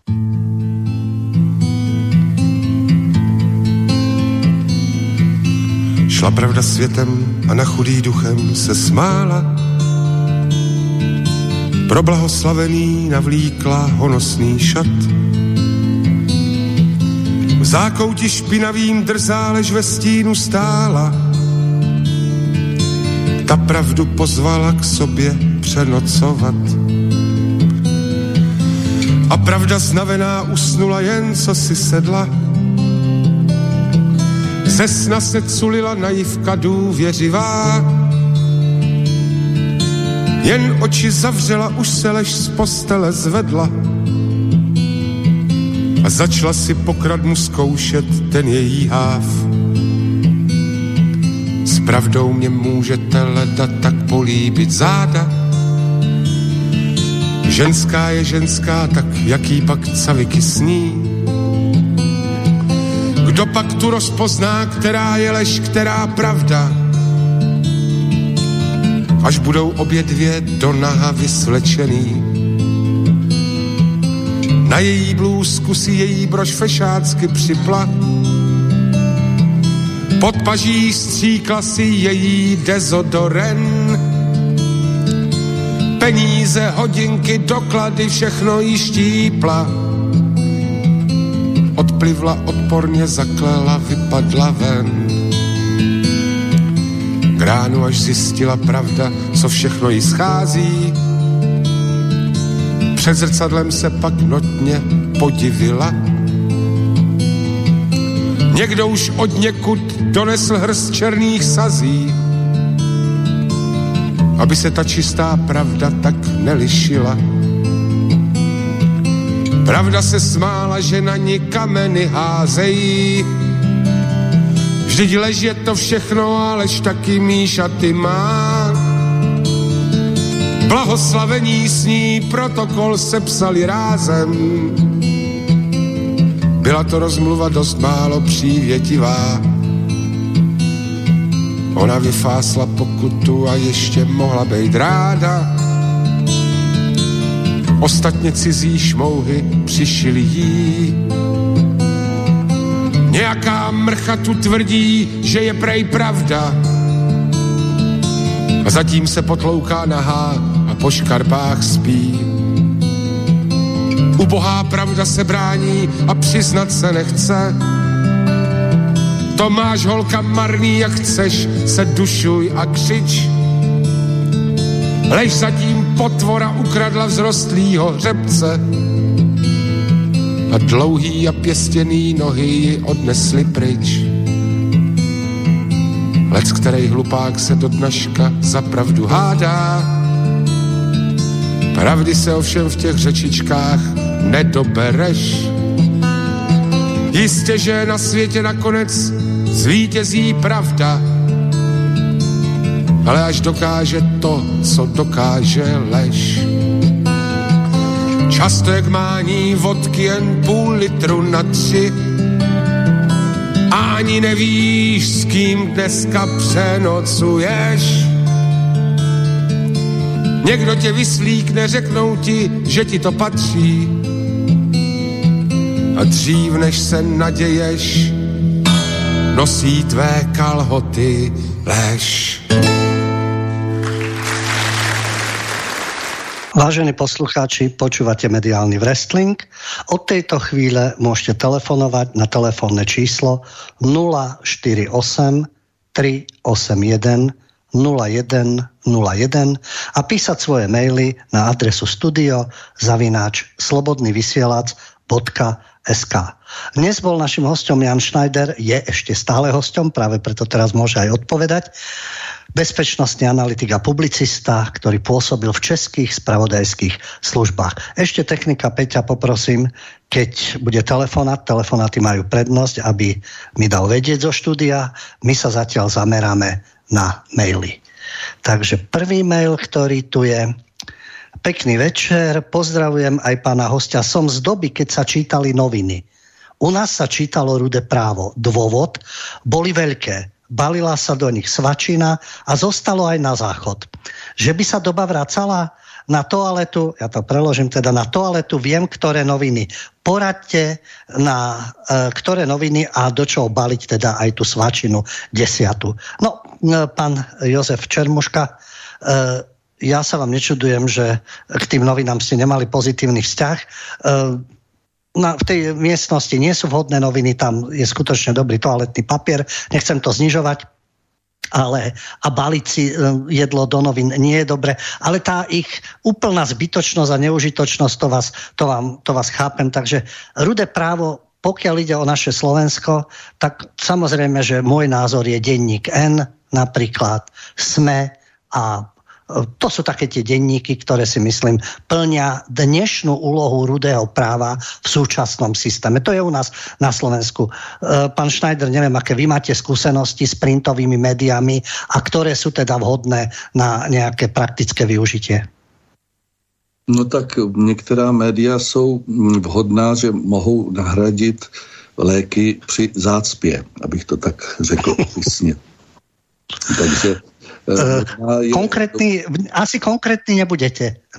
Uh, v podstatě asi já teďka nevím. Já eh, čtu, ano, rudé právo a nyní právo, protože můj táta říkal, je potřeba vědět, co si myslí nepřítel a v tom právu to bylo hned, kdežto v těch dalších novinách to vždycky bylo o den později a takový rozžvejkaný, takže jsme se naučili číst právo, protože tam byly ty nejostřejší věci a hned.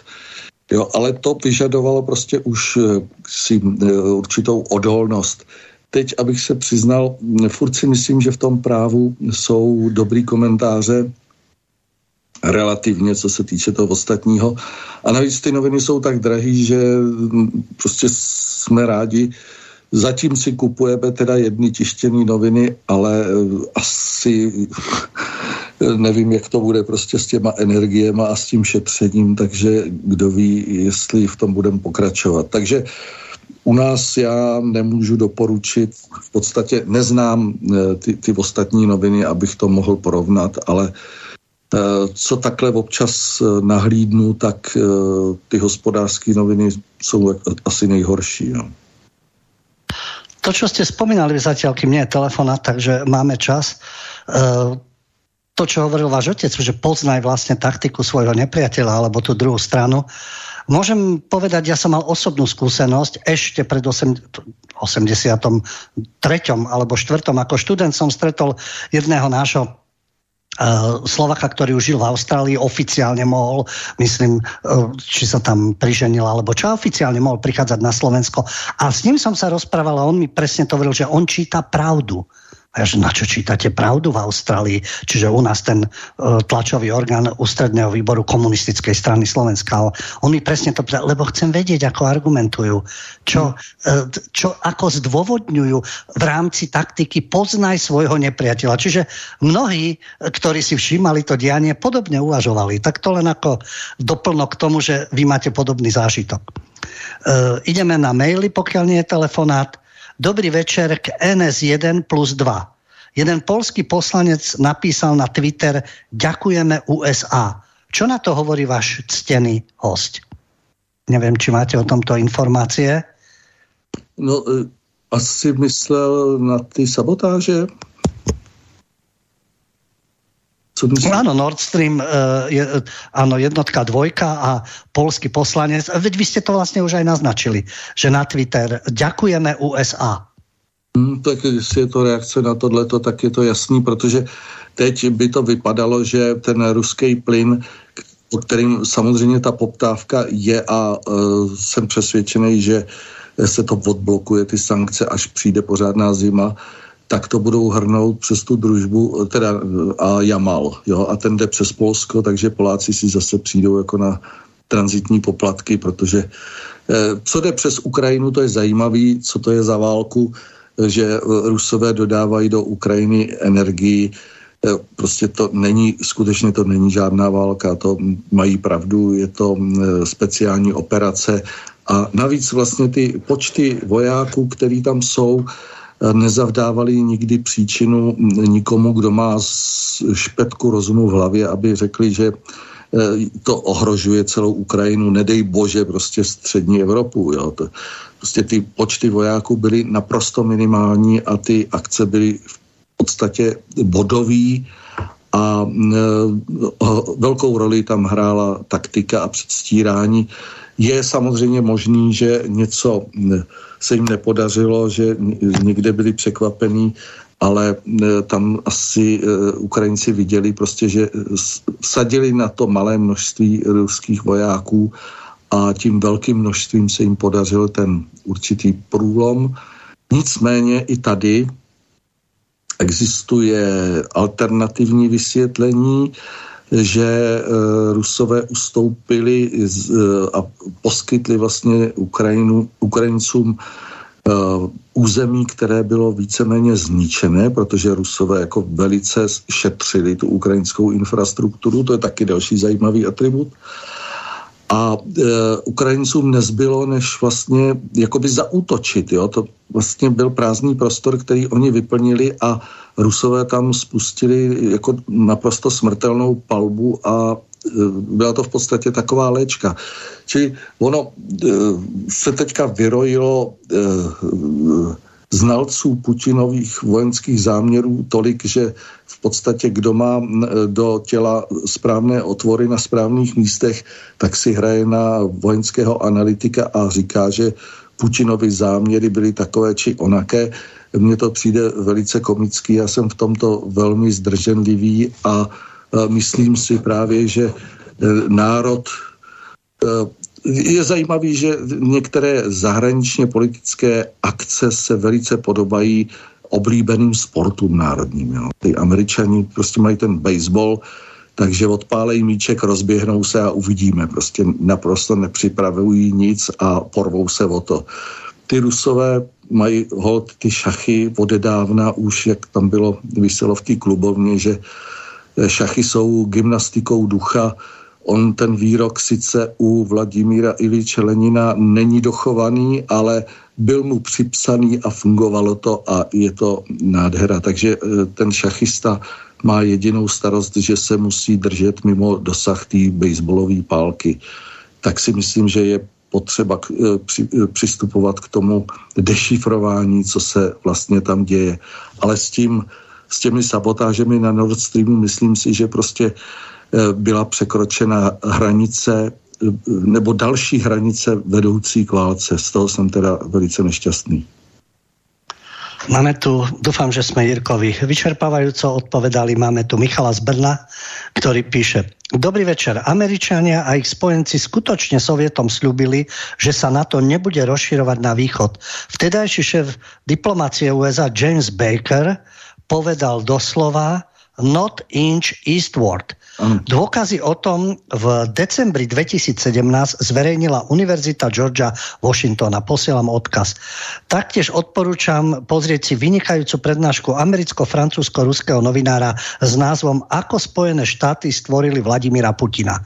Škoda, že tu nie je uvedené meno toho novinára, ale toto je Uh, tí ľudia, ktorí sa snažia o tie informácie. A my sme to vlastne v našej debate spomenuli. Základný problém je, že v tých 90. rokoch, to čo tu aj zaznelo, zružme tie spolky. Nie, nezrušili sa a niekto mal pocitne, že niekto, vy ste povedali Bush, ale veď Deep State a tí okolo, že oni sú víťazi studenej vojny. Takže teraz tých Rusov dorazíme. A pokračujú v tej tendencii a mainstream stále ignoruje a zosmiešňuje ten fakt, že tu bol ten sľub, že sa na to nebude rozširovať na východ. A nejenom to, e, a teď nevím, nechytejte mě za slovo, ale byl to, myslím, Kissinger, který měl ideu, že by eh, do NATO mělo vstoupit Rusko. A to pak převáželi tady určitý jestřáby a začali tady ječet hrůzou, že by tady střední Evropa, já nevím, bezpečnostní vákum, takový nesmysly, to je samozřejmě úplně jinak, ale eh, před tím rozšiřováním NATO varoval jednak George Kennan, autor toho známého konceptu z roku 46 o, jak to bylo přesně, zatlačení Ruska nebo nějak takhle, teď, teď si bohužel nespomínám na ten přesný výraz. Uh, ten Kenan uh, se vyjádřil, že rozšiřování na to na východ je naprosto těžká strategická chyba. Proti rozšiřování na to prokazatelně mluvil Břežinský i Kissinger a mnoho dalších lidí, takže ti, kteří to, to tvrději, jsou zřejmě eh, lepší analytici než tito pánové, anebo, anebo jsou koupení. Áno, to je propaganda, ako spracovávať ľudí a e, je pochopiteľné, že nie každý má čas si študovať rôzne informačné zdroje a potom zostáva takto na povrchu. Je tu jedna citlivá otázka, neviem, či Dobrý večer, zo štúdia Banská Bystrica hlási Peter Spišek, máme telefon do štúdia, pán Huďo. Nech sa páči. Dobrý večer. Môžete.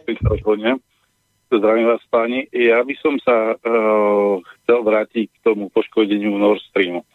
A nie je to ani uh, skôr otázka, ale chcem upozorniť na fakt, že spomínali ste aj to pána Friedmana. A existuje také video, koluje to na YouTube, občas to zmizne. A tam ten uh, pán Friedman hovorí o nejakom tom uh, sanitárnom koridore okolo Ruska a teda ten účel slúžia aj tie štáty, ktoré sme menovali, prípadne ktoré pripadajú o, do úvahy, že poškodili ten Nord Stream. A, a ja by som sa a, chcel alebo takto, uh, ja si osobne myslím, že sú stále za tým tie Spojené štáty a keď to tieto krajiny aj vykonali z treba z tých tranzitných poplatkov, že na tom prerábajú, stále je tam za tým tá stratégia Spojených štátov a dávam do pozornosti to video, aby si pozreli uh, vaši poslucháči a prípadne ešte uh, aj uh, skôr otázku na prípadnú opravu týchto potrubí, lebo ja vidím tak uh, túto vec, že tie potrubia nie je, nie je jednoduché opraviť a uh, ja to vidím tak, že európske hospodárstvo sa nezastaví v radoch na, za mesiace, ale že sú to už len nejaké týždne, ak sa tieto potrubia neopravia. A uh, Ukrajina teraz má veľmi silnú zbraň v rukách, že či toto ešte nemôžete troška popretriasať a vniesť do toho viac svetla, ak máte k tomu informácie. Ale hlavne o tom videu od toho Johna Friedmana, že tieto krajiny tu natvoria ten sanitárny koridor, aby hlavne Nemecko a Rusko nespolupracovalo. Mm-hmm. To je z mojej strany všetko, prípadne ešte keď to môžete okomentovať. Ďakujeme za telefonát a za tento podnet. Uh, vy ste vlastne na záver tomu dali bodku a v tomto to spočíva, aspoň podľa môjho názoru, uh, že celé, celé to pôsobenie, dajme tomu tých záujmov transatlantických, spočíva v tom, to, čo ste povedali, nie spolupráci Nemecka a Ruska. Ruské zdroje, nemecké technológie, vzájomne prepojené samostatná európska politika mimo záujmov Spojených štátov, mimo ich ekonomických záujmov. To je hlavný terč. A na to je tá proxy vojna na území Ukrajiny. Nech sa páči, pán Schneider.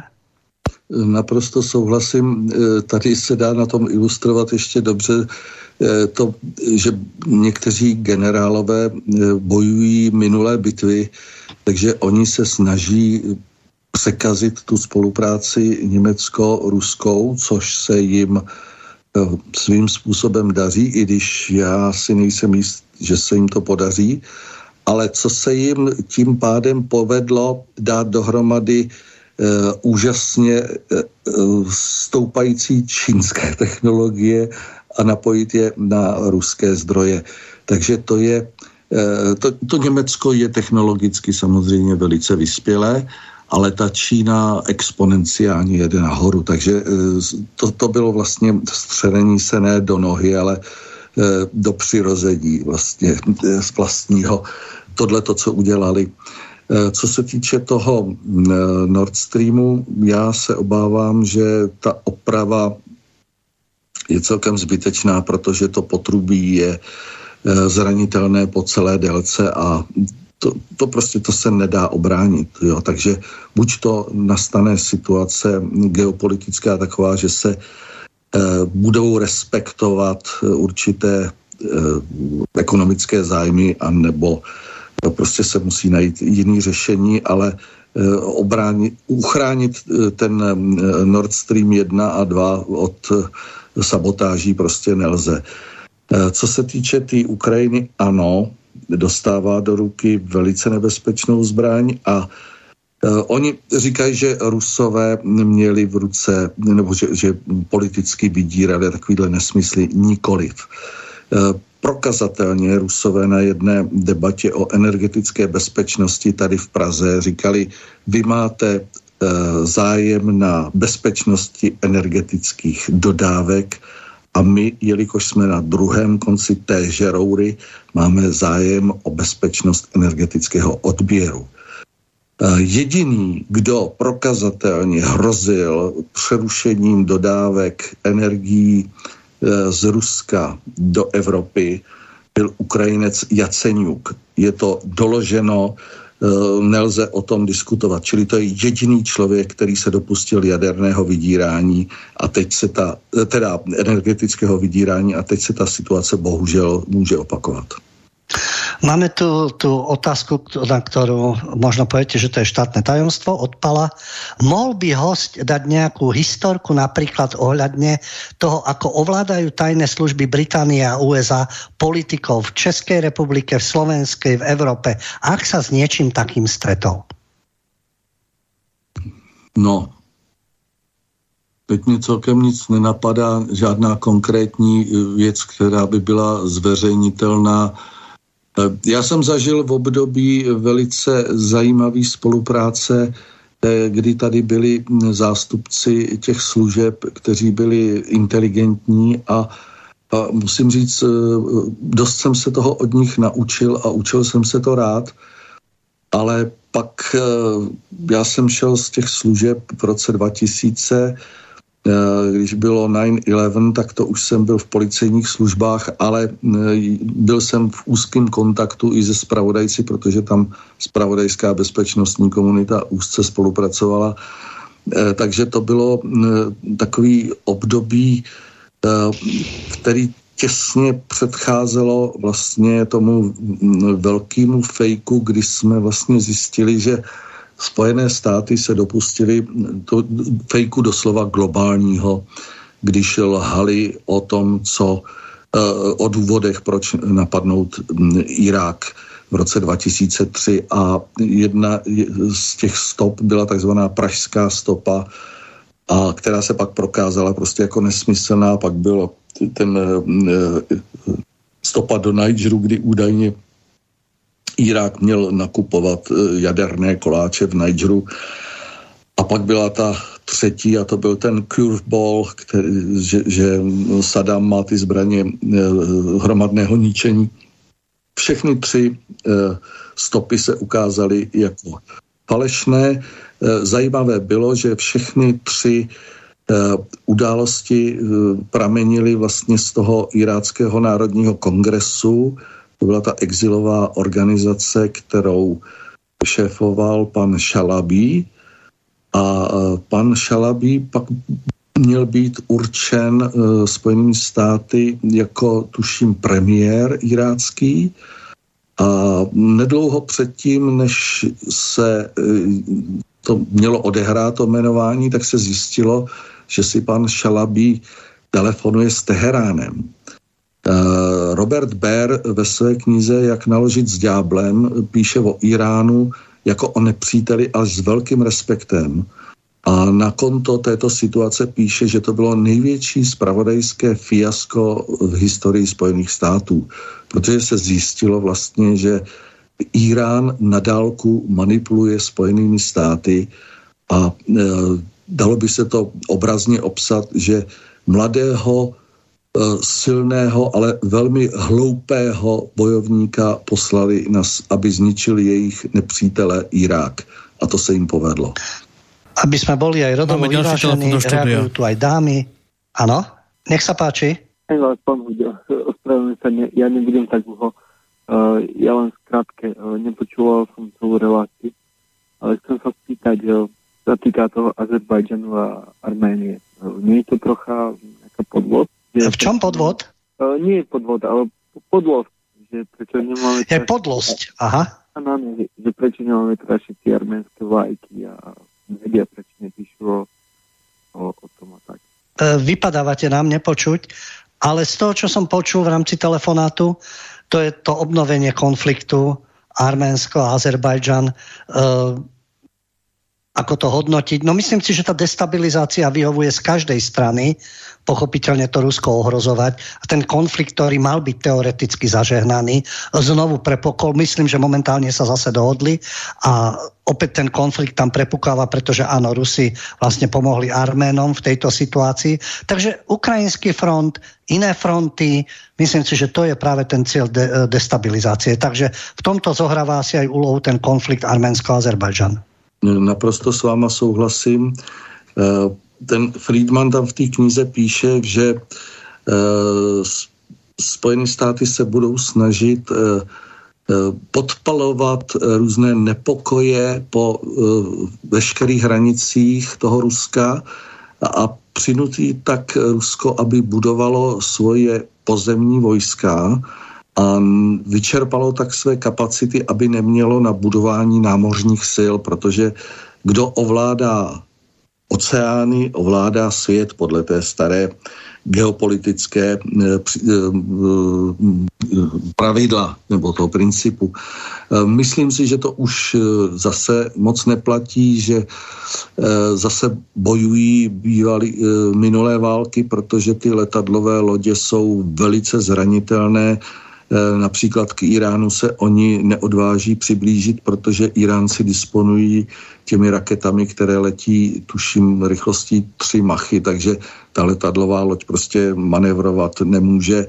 Eh, takže to budování armády je asi v intencích zase toho, co si přeje vojensko-průmyslový komplex bez ohledu na analýzu eh, jaksi, odborných vojenských analytiků. Jo, takže eh, ale to eh, podpalování těch konfliktů po těch hranicích, ano, teď byl pokus v tom Kazachstánu, jo, eh, strašně rádi by třeba zase rozkmotřili Rusko s Čínou, což se jim teďka asi moc nepodaří, ale ta střední Asie, ostatně i ten vznik té islámské armády ISIS, Eh, když mají všechny satelity, mají neuvěřitelné technické prostředky a aby tam vznikla 30 eh, tisícová armáda, aby si ji nikdo nevšiml, prostě je vyloučeno. Čili toto všechno je asi možno číst eh, právě s touto intencí zaměstnat ty Rusy prostě po co nejdelší hranici a tak vést vlastně tu vyčerpávající válku. Áno, tomu zodpoveda tá realita. A v podstate, kto sleduje dianie a vníma tieto veci, tak uh, musí mu byť jasné, že aká hra geopolitická sa tu hrá, kto proti komu, aké prostriedky používa.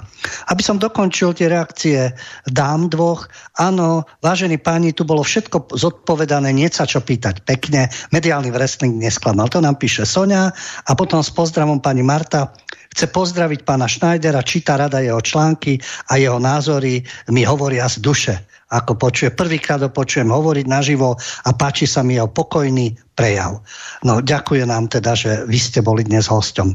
Ale máme tu ešte teda... Jste mě viděl, tak jsem teďka se vzednul píchou, takže děkuju. Aha, a, áno, sme e, rozhlasové vysielanie, takže kamery sú vypnuté. Tak našťastie sme to nevideli, ale dobre to padne.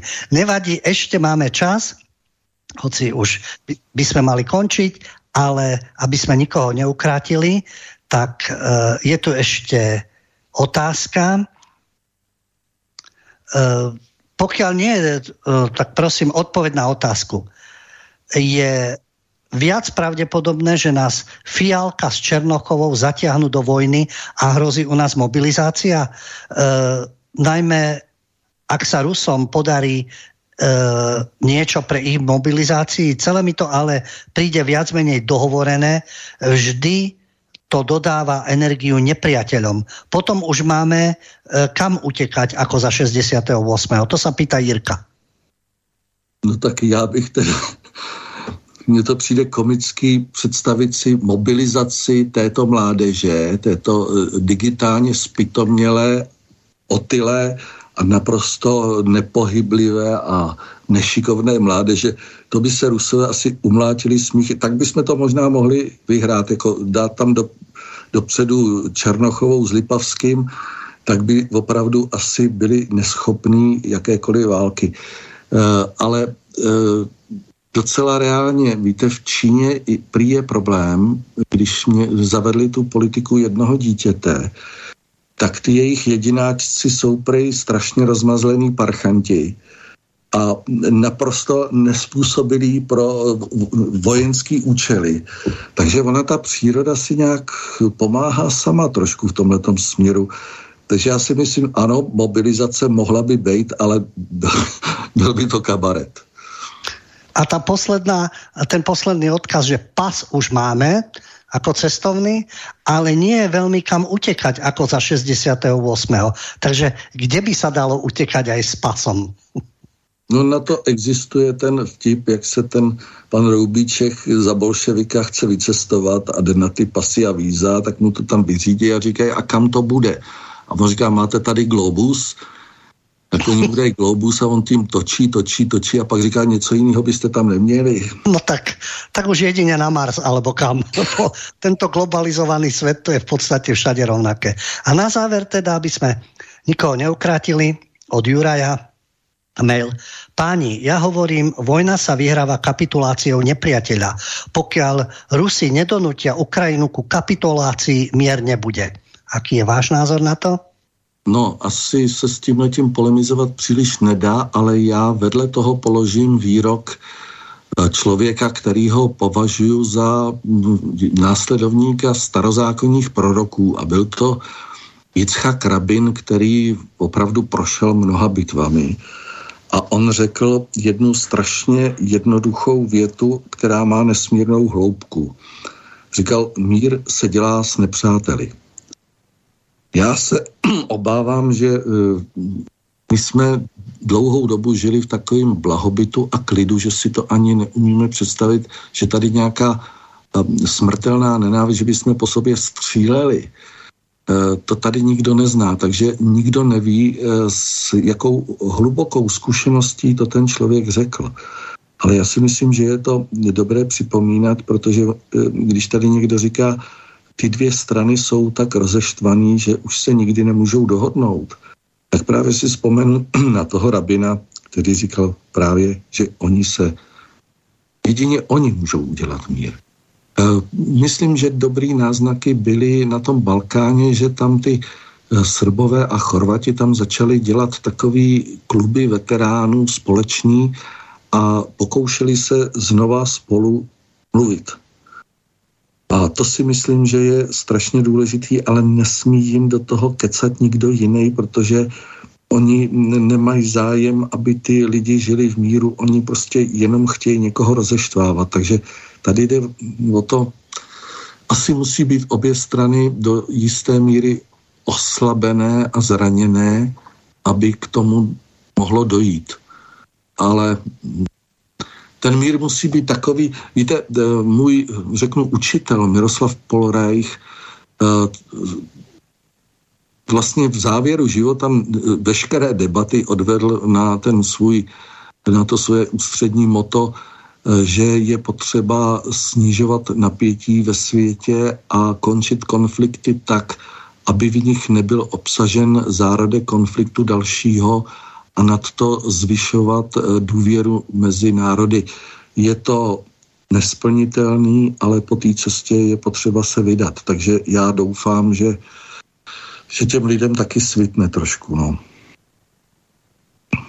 Já bych na závěr dodal, ako vidieť balkánske vojny, z toho sa, e, nie že ľudia nepoučili, to sú vždy určité geopolitické záujmy, ktoré vedú k tomu, aby sa niečo vyprovokovalo, rozoštvávalo a vtiahli sa tie národy a štáty do konfliktov. Mier, pokiaľ ide o ten ukrajinsko-ruský konflikt, uh, ja to hovorím aj v iných svojich reláciách, to nie je len o Putinovi a Zelenskom. Tam musí byť vôľa aj v Európskej únii, v rámci Bruselu a musí byť vôľa aj v rámci Spojených štátov. A pokiaľ tie strany budú hrať tú svoju špinavú politiku a destabilizovať a podnecovať ten konflikt, tak tam mier asi nie že asi, ale určite nedosiahnu. Všetci zainteresovaní sa na to musia podielať. Ukončím to v rámci mediálneho wrestlingu. Hlavný mediálny prúd tvrdí, že problémom je len Kreml a Putin, nikto iný. A ten obraz komplexný spočíva v tom, že tam je oveľa viac aktérov, ktorí keby mali záujem, tak tá vojna už mohla skončiť. Respektíve vôbec nezačať. A to je na zamyslenie každého nášho poslucháča. Pán Schneider, ja vám veľmi pekne ďakujem, že ste prijali pozvanie, ste obohatili našu reláciu a bol som rád, že sme sa mohli takto otvorene porozprávať. Ešte raz ďakujem za seba aj za poslucháčov. Bylo mi potěšením a moc zdravím na Slovensko a e, přiznám se, e, strašně mi ta slovenština chybí, takže jsem si zase pošmákal trošku. Děkuju. Ďakujem, majte sa pekne, dovidenia. Vážení poslucháči, dúfam, že o dva týždne sa znovu počujeme v tomto mediálnom wrestlingu. Ďakujem vám za pozornosť, ďakujem technikovi Peťovi za spoluprácu. Do počutia. Táto relácia vznikla za podpory dobrovoľných príspevkov našich poslucháčov. I ty sa k ním môžeš pridať. Viac informácií nájdeš na www.slobodnyvysielac.sk Ďakujeme.